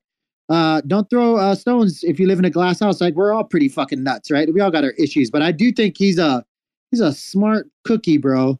He's a smart cookie. So yeah, I'm I'm Yeah, he has that Stanford video that I think a few people posted. I really enjoyed it. I went and I watched, watched it. I was like, wow, man, thing. I I gave it to my I'm friend. right there with him, dude. Yeah, me too. Yeah, I agree. Like, there's, I, I think with this whole no lang, uh, Gano or whatever, Gano Land, like it's going to be kind of a cool opportunity. I, and I like the forks and stuff. And I would say, I think he does, he is still trying to protect Atom. Like, I don't think he's, people are thinking he's bailing on Atom. I think he wants Atom still to be valuable. He just had a different vision. And, and then the last, like, not the last one, but the, the, uh, the Atom one conversation, I posted it. Like, Sunny came in and him and Sunny had a long kind of debate about Atom and its nature as money or not. And it was really informative. It kind of shows you the two visions. Um, I know that Jay is kind of like strongly uh, worried about the kind of what he calls the stride party. He thinks that there's kind of been a bit of a takeover. And I just like balance. I don't like any group to be in total control. But I, so yeah, I, I'm, I'm looking forward to it. That's my own take though. So Kit, what about you? How do you feel about a tone? A tone. Sorry, I wasn't listening. I was Damn just it, staring Kit. off the distance. Um, I don't have any uh feedback. Are you not gonna get any? conversations referring to it? No. No, wait, no, wait. Are you like? I'm not saying are you not going to buy. Wait, I, I guess I should say this. Like, it's so funny because I automatically assume that a lot of people, because we talk about Cosmos, that like a lot of people stake Atom, which I'm admittingly an idiot for thinking that because a lot of people don't stake Atom and that are in the Cosmos ecosystem. I do stake Atom. Um, I keep. Uh, I haven't changed the amount. So wait, did you not vote? Did you not vote throughout all of that craziness? I read through it and I abstained. Wait, they didn't. that means you got some. If you voted no or abstain, then you got some gov no yeah, right now. going to say, you're, which is you're going to be the still governance Yeah. Token. Yeah. if you voted yes, you don't. But if you voted abstain or if you voted no, you'll get. What right now the token that dropped is gov, uh, no GovGen. So it's original governance for Atom One. It's its own token, and then Atom One will It's drop that. after If you that. But yeah, you would. yes, you're it'll be in your wallet. Yeah, I did. I just did abstain. Um, yep. I did but I don't pay attention too much of I'm such a horrible Cosmos ecosystem degen. I'm not a degen. I just sit in here. Yes, I interact, but like all these extra plays and, crap, I just sit and linger and I don't I don't jump off the fence post. I just stay on my fence post with some binoculars from afar, watch all the world burn and hype happen and come to crash and so if I happen to get something for my interaction, good. If not, I don't care. Well, it's not going to be worth anything. It's just going to be a governance token, the first one, and then you will for a tone as well. You get it afterwards. But right, what dropped today was the the governing token, so it won't be worth it. You can't even trade it. You won't be allowed to send it to another wallet. It's like literally you have the right to vote on Atom One's future, but you can't. It, it does nothing Did- else, which is kind of Did interesting. you Yeah. did you have to go anywhere to get it, or did it just drop? Uh, it dropped, but to see it, I, you had to go to the GitHub and then it starts connects to your wallet and stuff. So it's airdrop to you, but in order to see it, I don't know what the, co- the contract adage is. I just went, uh, I was on the Discord and then clicked on some buttons and it kind of automatically added it to my Keplr, but it'll be in your Keplr now. and you click, and I just Uh-huh. clicked on some buttons.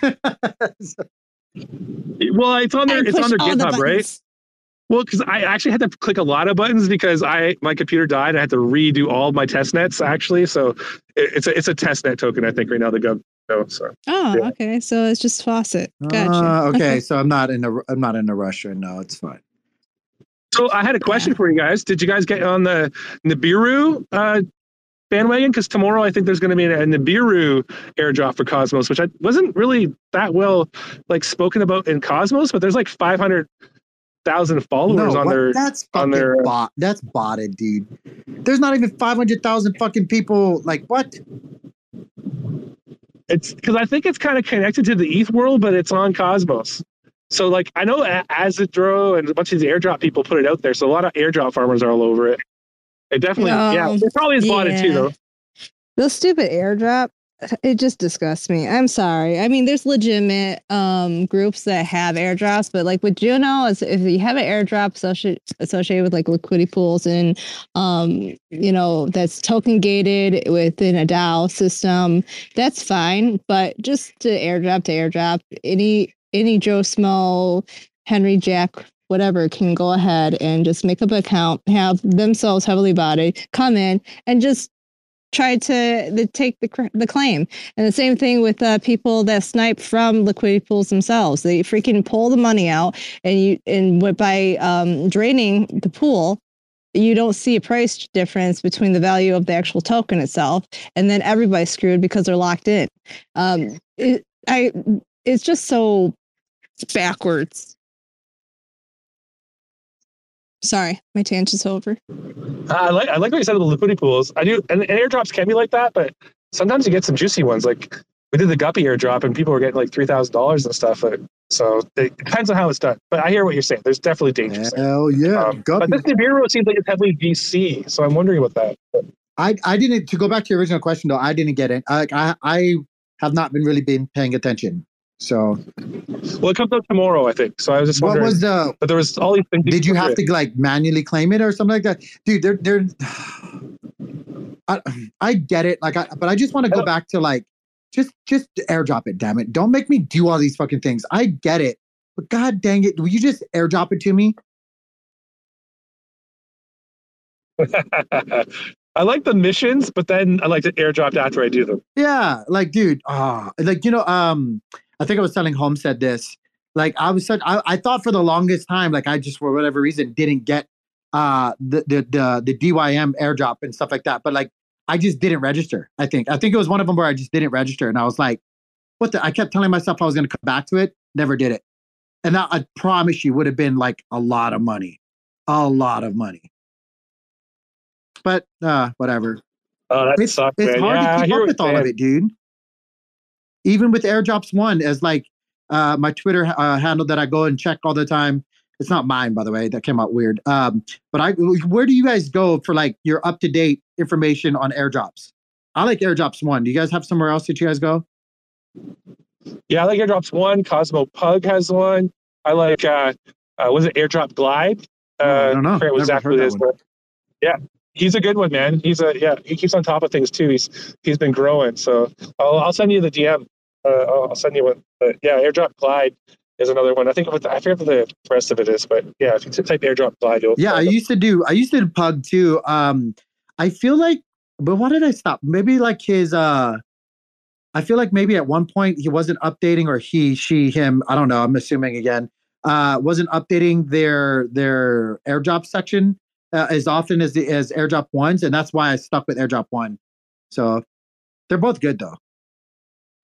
Yeah, I, I use them both. Uh, Cosmos's plug is back better now again, and so every once in a while you'll find something that's on one or the other.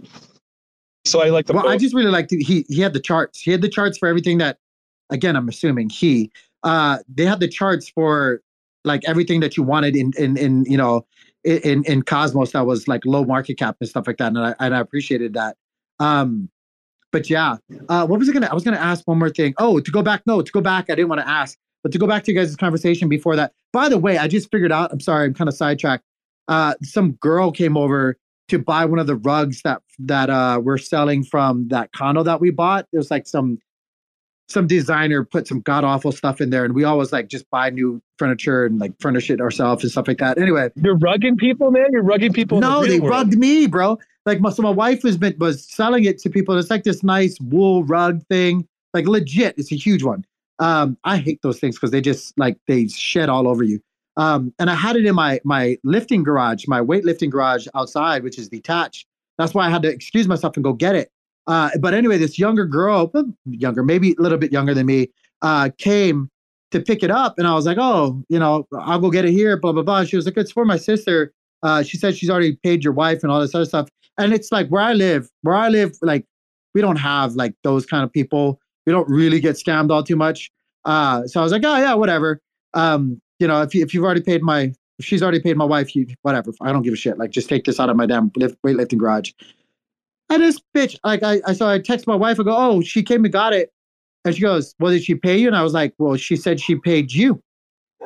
Ah, maybe this is her. Hold on. Maybe this is her. Let me see. We're gonna see if he goes rugged on the It rug is, or not. Hold is on, I'll bring very. back. Yeah, you're not rugged. Mm, cash needs to be in hand first before you make that statement. Okay, well, I see Ztellar there. I just found out about a new coin I bought yesterday called Theta. I know it's not Cosmos, but I didn't even know about this thing, and it rocketed yesterday from like, you know, early low ones to like plus two. So I don't know if uh, Ztellar there wants to talk about Theta. I also see that we have Riz in the house too. Is Riz in the house? You Need to get some of these guys. Atlas is in the house. I don't see him anymore. Oh, he's gone. I see Riz. I see Riz. I'll try to get him up here. Hold on one second, guys. well, isn't that nice? He said that, that he doesn't usually get scammed there, and I guess he, the neighborhood proved true.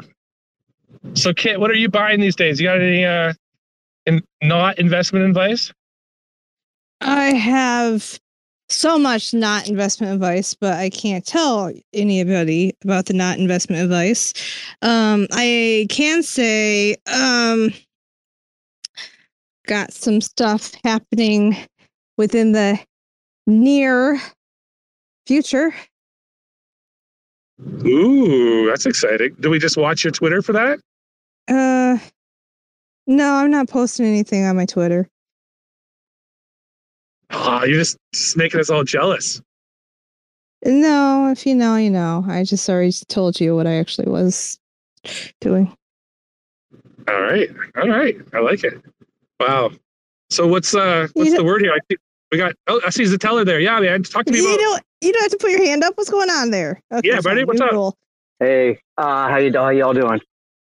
Good man. Happy to talk yeah, to you. Yeah, thanks. I appreciate it. Um, so just ahead of time, I am uh, driving right now, and I hit a few spots where I, I get bad reception. So I'll, I'll try to make this uh, this quick. Um, so you, I heard you. Uh, I heard you talking about theta. Um, so are you kind of wanting to know what exactly it is, or or or why you why you bringing it up? Just uh, just crazy. Yeah, like I, I heard it.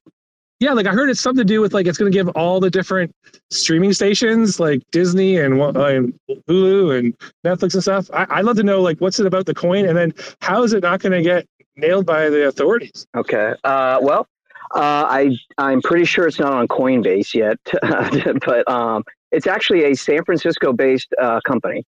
And what they do, it's a it's an infrastructure play. They do decentralized streaming.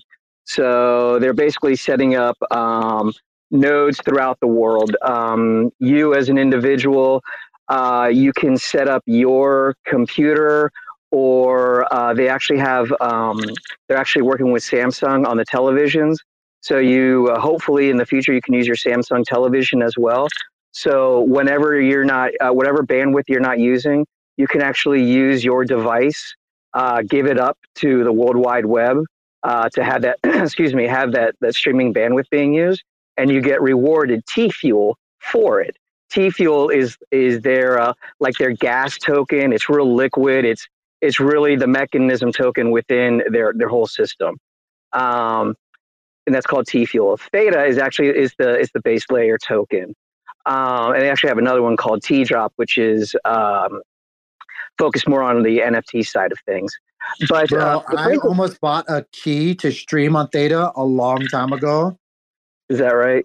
Dude, they were like a thousand dollars back then. It was so hard to get a key. You either bought it or you had to like hit all these uh like prerequisites or whatever back then. But I thought it was a fan. I've been following Theta for a long time.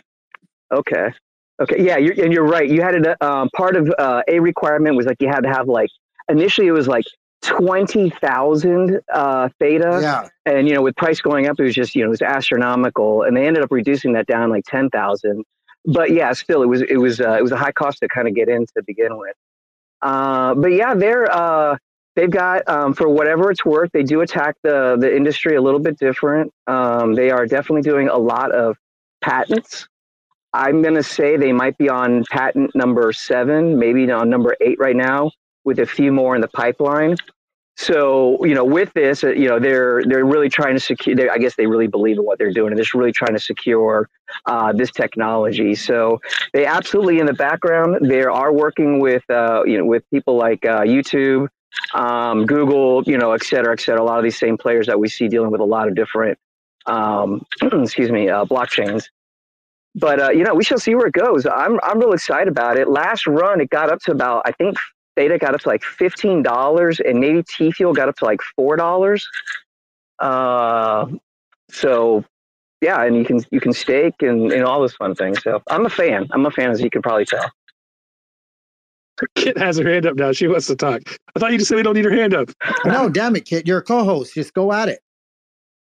No, no, no. I just made a new rule. You know, it's like a Cephii moment where I just keep my hand up when I'm just not uh, doing anything so oh. that, you know, I'm just absent. I'm AFK when my hand this is ain't up, no okay? damn Cephii space. Yeah. Talk to the hand. Talk to the hand. No, I like Cephii. Cephii's been putting yes. out a lot of uh, content when it comes to Zephyr and and Link and all this other stuff. There's a lot of things um, Seth and I actually agree upon. Um, so yeah, I saw him. He was in here earlier. Uh, probably probably went off to do his own space though or whatnot. uh, to go back to, um, I love Theta too. By the way, I, I really do. I've, I was always really interested in Theta, uh, but you know, uh, to go back before I lose my train of thought, Holly. Um, no, I think with Juno, I think it's you're absolutely right. Anybody could do that. And also there's a, there's multiple different ways to kind of like approach that problem too, right? Like uh, without going to, but nobody nobody really does this because nobody wants to be the sacrificial lamb. I'm thinking about maybe doing it somewhat, uh, but um, you could also like just you know bring that liquidity there yourself through a, maybe an NFT project that's dedicated to Juno. Um, hint, hint. Uh, but Event 16, event 16. Mm, yeah.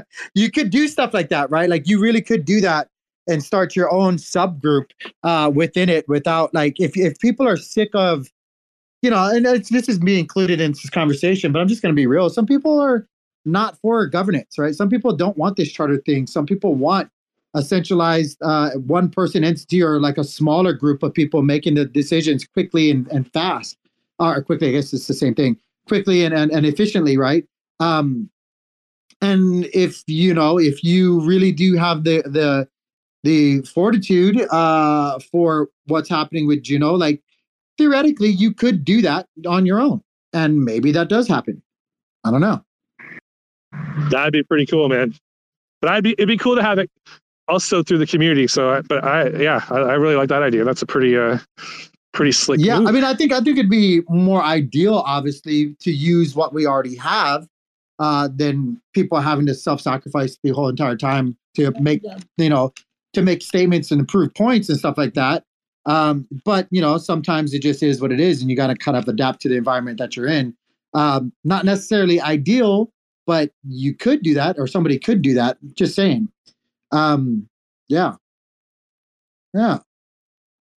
Well, and I was wondering, like, what do you think about this WYND token? The WYND token just showed up in people's wallets. I mean, if there's a pool, it's not very much. It already went down a little bit, but I know the Memaloon people were thinking about trying to get a DAO going and seeing if Juno's interested. Kind of interesting to see people trying to cross chain, you know, with their own initiatives like this. Yeah, yeah. It's um man, look, I think I think any opportunity that presents itself for Juno then this is just me speaking for myself, right? Like like when you were saying this before, I have this I have this conversation with myself a lot of the times, uh, being a member, uh, like that was elected, which is a huge difference, right? Like being elected versus like just being somebody that just gets put in a position because you're like a founder or like on the team or something like this. Like just two different things, uh, at least in my opinion. But being elected, like I, I, I often sit there and wonder, like, do do I have every right to say things as a member uh, because I am a Juno holder. I'm a Juno holder. I've been, you know, advocating for Juno, and I've been more a member than I've ever been a a operations member. Uh, you know, when it comes to Juno, so I I feel like I have every right as a person speaking personally about this conversation. Like I have every right to express myself. Uh, you know, when it comes to that, but in order to make the charter have its best possible chance for success, sometimes I wonder if I have to rein it in or I should rein it in not talk. There's been many times, if you haven't noticed recently, that I've just been quiet. I've just been, I haven't really, you know, I don't like things because I don't want people to think that there's some kind of weird coup or like initiative or some kind of like roundabout way of power play happening. Uh, but like, you know, there's other times where I go, fuck this. I'm a team member. I could just say this shit just as much as anybody else. Like that's that's bullshit. I never signed up for like muzzling myself, you know? So I don't I don't know. It's it's it's rough. It's it is rough. Yeah, that's a fair like that's my worry is like that's what it ends up happening and and the people elected you because they liked your voice and they, and they liked your opinion. So it's a, it's a you're you're trying to balance. You're doing well, man. But I I agree with you. It's a it's a weird spot cuz you're elected to be you and then but does that mean that when you speak people think you're speaking on top of the whole council? No, you're still you but your voice on the council and you're allowed to try to move the community in directions. Yeah. You're not trying to usurp the others, but that's the whole point of politics. But it's a very interesting place that I don't know any other community that's dealing with this dynamic. Nobody, nobody else is, and nobody else will. Nobody else will. That's and it's kind of like a double-edged sword. Like that's the great thing about Juno. That's a bad thing about Juno, right? Like Juno is innovating uh, and and moving in a direction that nobody's ever done with with everything. Their goods, their bad, like all of that shit. Like you know, Prop 16, it's too like I said that story before. It's too too early to call. Like a lot of people, yeah, a lot of people said that was bad, but like at the same time, at that moment, there was obviously the other conversation where it could have been even worse, right? Like, we, we don't know. It's too early to call. Um, maybe some people would argue that because the price is reflecting, like, you know, a, a, a, a discussion. Um, but, you know, again, too kind of too early to call. What's more important, the long term sustainability uh, or, or like being decent? I don't know. I, I don't know. Like, who knows, right? I don't know about this decentralized thing. I've said it many times before in the Discord and in the meetings I look at Juno and I feel like in a much different light than a lot of other people do. I look at it as like any other chain. It should be looked at as a business and not like a social experiment. But then again, at the same time, like I understand where they're coming from when they say that shit. Um, you know, like and and when you're talking about a chain as a business, look, unless you're like a charity chain, you're for profit. And that means you need to be making moves. And I've said this before, I don't want to make this a Juno thing. You need to be, you know, flat out killing things with your product. Like it has to be a gold. I like to call it a golden apple, where it's like speaks for itself, right? Like no matter what, like you're just gonna fucking the people are gonna pick it because it is what it is. It's a golden apple. Um, or you have like just the best customer service, right? Like it's just like the Chick Fil A thing.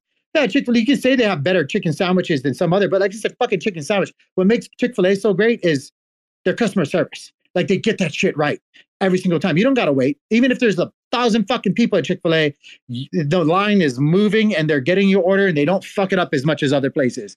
Um, and or if all of that shit is on par with each other and your competition is like, you know, competing with you on those levels with their product, with their customer service, you need to be able to make decisions quickly so that you can outpace them, so that you can fucking pivot them and and do tick for tack whenever you need to on the fly before they're fucking doing it, right? Like that, you need to be able to respond to the markets quickly. And right now, Juno can't do any of those things. We don't have a product that's that's a golden apple.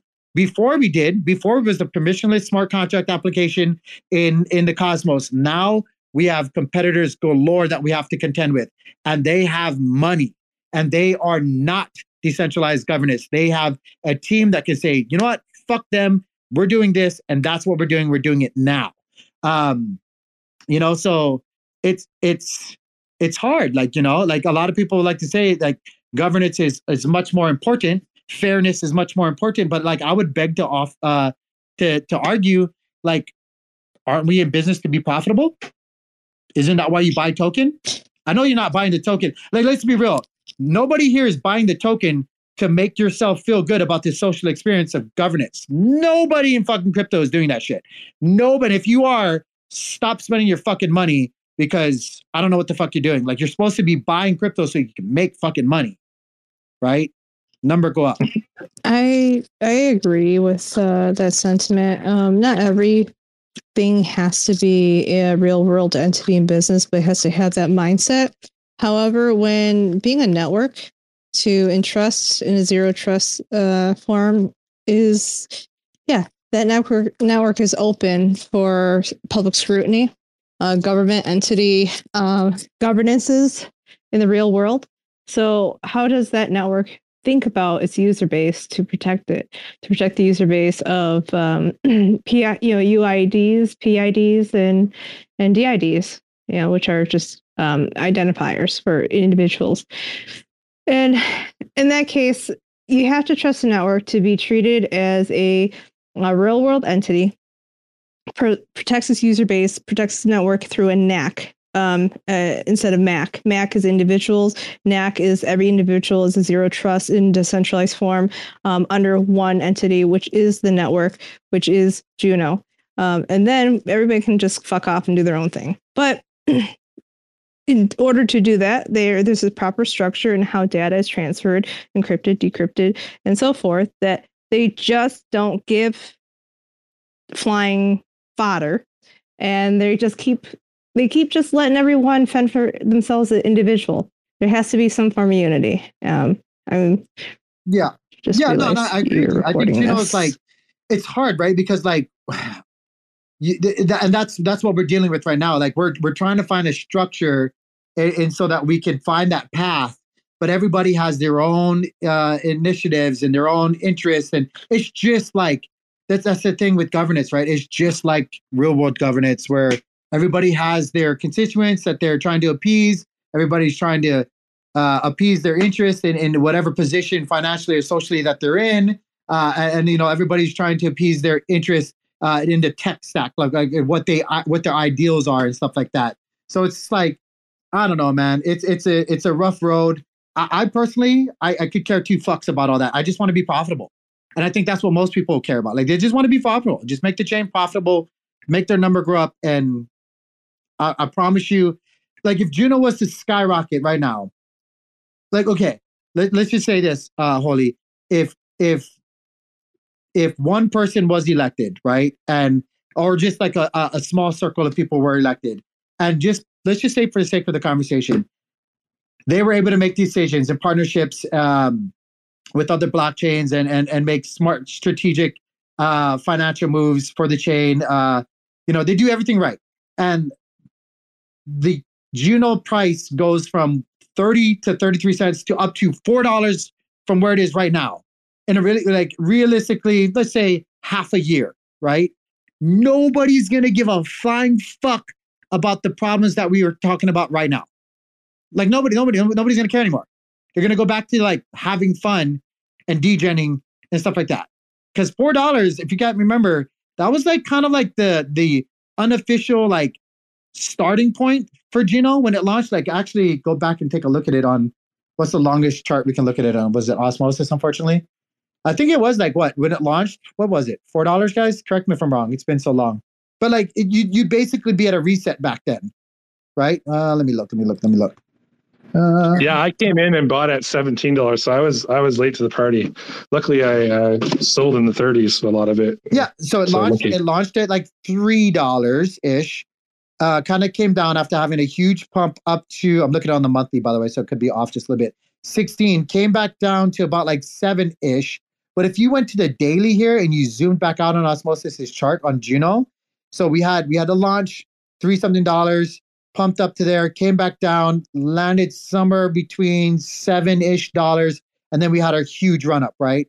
Huge, huge run up. So like, yeah, if it goes back up to like four bucks, nobody's gonna give a flying shit anymore about governance and all this other stuff. It's just gonna be like, let's just have happy times. Let's deploy shit again, and and and like possibilities will be endless again. But yeah, like I don't know, like who's to say the price point is the end all be all, right? It could. I don't know. It's too early. It's too hard to tell. I that's just my opinion. I care about more the price point. Rigsby's been quiet down there, just listening the entire time. Fucking Rigsby. Come on up, Riz. He's- Come on. He's probably changing out what is it, the flash or those little things that go in his clog pu- holes or whatever. He's got to organize his flash. You know what I've been working on uh, recently is I've really been working on uh, just bringing in more and more mining units for Zephyr for IBC gang. Really have been going ham on that shit lately. What have you guys been working on? Kit, I know you've been working on a bunch of things, but I guess Holly, Holly you're, you're probably working on like guppy stuff, aren't you? Yeah, we're doing the Guppy Yuppies right now, an NFT series that's going to be pretty interesting, man. We got a whole bunch of partners, uh, and each partner is going to have their own kind of team as a part of the, the Guppy Yuppies, and then they have their own utilities. So we're gonna it's gonna be really cool, man. Like Shark Protocol is gonna drop airdrop Shark to, to Shark holders, and we got you know the the backbone team for their stuff is gonna drop. So we're we're doing something pretty special. You know, Guppy Uppy likes to do do things different. Guppy, our airdrop, I still would say it was the most profitable airdrop in the Cosmos this year. People were getting like three thousand dollars out of that and stuff. So um, that was insane. I remember when you guys did that shit. I was like, "This is madness." Like I didn't. I was like, "This what?" yeah, man, that was a lot of fun, and I think uh, it's you know it's helped us kind of get on the map and some cool stuff has been happening. And um, but yeah, we're working on a bunch of stuff. And then Crypto Dungeon, I'm obviously working hard on Crypto Dungeon. Uh, that's you know the last while I've taken a lot of time just to try to get Sam elected, and then now we're working on this game and trying to unify chains. And um, so yeah, I'm pretty excited about what Crypto Dungeon is doing right now. I really believe that there needs to be partnerships across the chains. That's why I kept pushing like for Juno. If we can do this interchain stuff, it's going to open up because we already have people who who left Juno, gone to the other chains. They'll come back and they'll interconnect and um, just the right partners is the most important thing, right? Yeah, cross collaboration is very very important.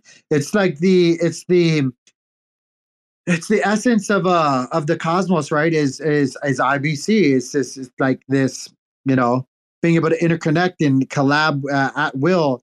Uh, and it's funny how it gets met with resistance uh, on a theoretical level sometimes.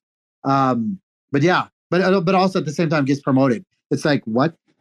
Um, I see Alice Dowd on there. What's up, Jacob? Mr. Fox. Ooh, guys, tomorrow. Ooh, Mr. Fox. Actually, uh, no pressure. If you'd like to come up, just let me know as well. So, gotta let you guys. I don't do this very often. I don't do it enough. Uh, I'm not very good at promoting it. You guys would think differently, but I promise you, I'll, half my shit I just wing it. Um, I am actually having. I'm super interested. I'm super geeked out and excited to have them uh, but I'm going to be having a space tomorrow uh, with the mining club, uh, the Galactic Miners, uh, which is, going to be a lot of fun, man. It's going to be a lot of fun talking to them. Uh, I can't wait to actually like pick their brain. They're they're my officially, uh, but unofficially, because I guess I actually was kind of in Terra a little bit beforehand. but I, I've never been like a a, a, lunatic, like right. I, I don't. I've never considered myself a lunatic, but now I, I kind of feel like I, I I can maybe start putting on that hat and waving it around a little bit because I bought me a whole bunch of those NFTs. Um, something just in my heart was like, just buy these fucking NFTs, Tank. Like, don't be an idiot. They're fucking fire. You like the art. You like the what they've been saying this entire time.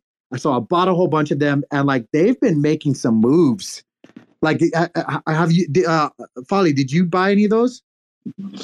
I'm actually, this is crazy. I missed that mint because I was in the middle of minting it and I got called to go do something, came back and it was done. And, and I'm actually in conversations with Hashimoto and everything. Uh, basically, he is going to be one of our partners. We've got the Galactic Mining Turtles that are a team that are part of the Guptopia. And uh, he's giving this, I'm not going to tell you what it is, but he's giving the most incredible these 100 NFTs that we're creating. So he's he's awesome, man. I like they're, they're for to help unite the cosmos for sure. So I love them tomorrow. Yeah, they, they're buying miners and all kinds of shit. The Galactic Mining they're buying all kinds of like they're making proposals. Uh actually I need to go check. I need to go check to see how some of those went out when uh I just staked them uh and I just like to watch and stuff like that. But they've been making a lot of proposals and they've been really, really active. So super excited to kind of like have them on. Uh, I know JG is going to be coming on and, and, and joining them. Uh, Mr. Fox, if you would like to join, I think it's 2.30. Again, look, again, like I don't even know my own spaces, but I believe it's 2.30 uh, Central Standard Time. Hold on a second. Let me share the space. Let me see. Let me see if I can find Yeah, man, those, those NFTs are... They're, they're, how they're, dude, I just like the art. And like, dude, for a AI generated like that had to be a lot of work and attention to detail for all of those. But I I like them, dude. Especially I got me a Kuji one that just fits my bill, dude. Here we go. Here we go. I can share it right here. There we go. Put it in a nest. Homestead, what's up, Homestead? Jay smiles, by the way. I see you guys. We've been going for a while now. Um, yeah, I mean, so many things happening right now. We don't have to keep going for too much longer, but uh, super super excited about the entire cosmos ecosystem uh eth right now what is eth at right now guys eth right now is still trading at 32.45. It's up 2.29 on the day. Bitcoin's uh, it went above 57 briefly. It's still up 4% on the day, 56,678. Uh freaking awesome. Uh, and even Atom, Atom's still holding strong, which is I'm not gonna lie, guys, surprising me. Uh, but eleven dollars twenty three cents, um, almost up. I think it was up a little bit more than that, almost a whole percent on today's price movement. Uh, and then Jackal um, doing really good, eighty five cents. It was at ninety five cents. Uh, but what goes up must come down just a little bit. It's down five point nine percent on the day, but still just had a massive run. Kuji still above four dollars, still looking good. Really loving it. Um, but yeah, guys, I guess we're gonna close it out. We've been going for a while now. Uh, Kit, you have anything you want to end with? It was nice sitting in here. It's been a while. Good talk. Yeah, hey, if you ever, man, you're always welcome to call help me co-host or come up as a speaker. I absolutely love uh, the conversations that you bring. Homestead. Homestead. Oh, here, I can do that too. Thumbs up, thumbs down, thumbs up, thumbs down. But anyway, um, guys, we're gonna get out of here. I'm gonna close it up. Uh, I do gotta get ready to train some of these kids in jujitsu, and then I'm gonna go choke out some adults later. I'm gonna go have me some fun. But anyway, guys, you guys be good. Yeah, take care, kid. Motherfuckers screaming out loud, looking for mercy before they find themselves working a corner down in Jersey. What could be worse? Misrepresenting the first come, first serve mentality stuck in the burbs. I'll be numbing up first before discovering what works, and we'll see what other kinds of trash is under the dirt. We rape and plunder the earth, sit and wonder about the worth and play. Ring around the rosy while the thunder is served. Motherfuckers walking around here looking faceless, trying to make a living selling friendship bracelets. Dead ends dragging out the max amount of payments. Red down days got 'em acting all bankless. Yo, fam, what? Check these tokenomics. They probing this bear, flexing broken honest. I had to lay my soul down. I'm just roasting honors, and then to end a long day, 11 bowls of chronic. Never known to politic, I was born to frolic. It's been my policy to pollinate all over the plot. We got a lot of apologists jumping in at the top. We like to measure their velocity before they hit rock bottom over impossible loss. It's all moss, and I'm liking the odds. Fondue in the morning, forming mycological bonds. Flick the cap, yo, the road is highly involved. Flip a coin, diary falls. Motherfuckers screaming out loud, looking for mercy before they find themselves working a corner down in Jersey. What could be worse? Misrepresenting the first come, first serve mentality stuck in the burbs. I'll be numbing up first before discovering what works, and we'll see what other kinds of treasures under the dirt. We rape and plunder the earth, sit and wonder about the worth and play. Ring around the rosy while the thunder is served. Trying to figure out the max amount of dinner lace stacked in non-toxic, just to get a better place. Smacking on the hostage like the shit is play for keeps. Clowns, white knight, and all these Maybellines. They call it implausible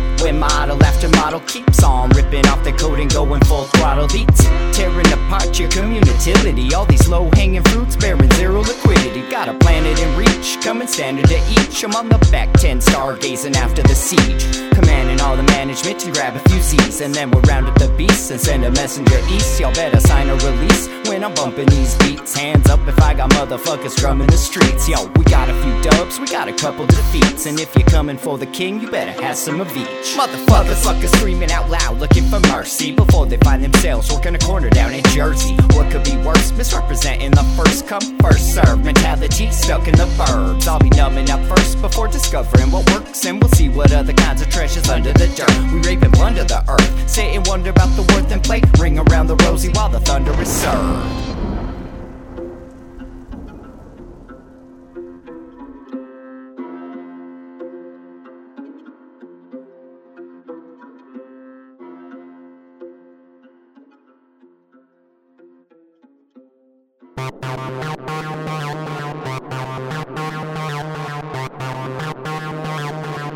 TerraSpaces.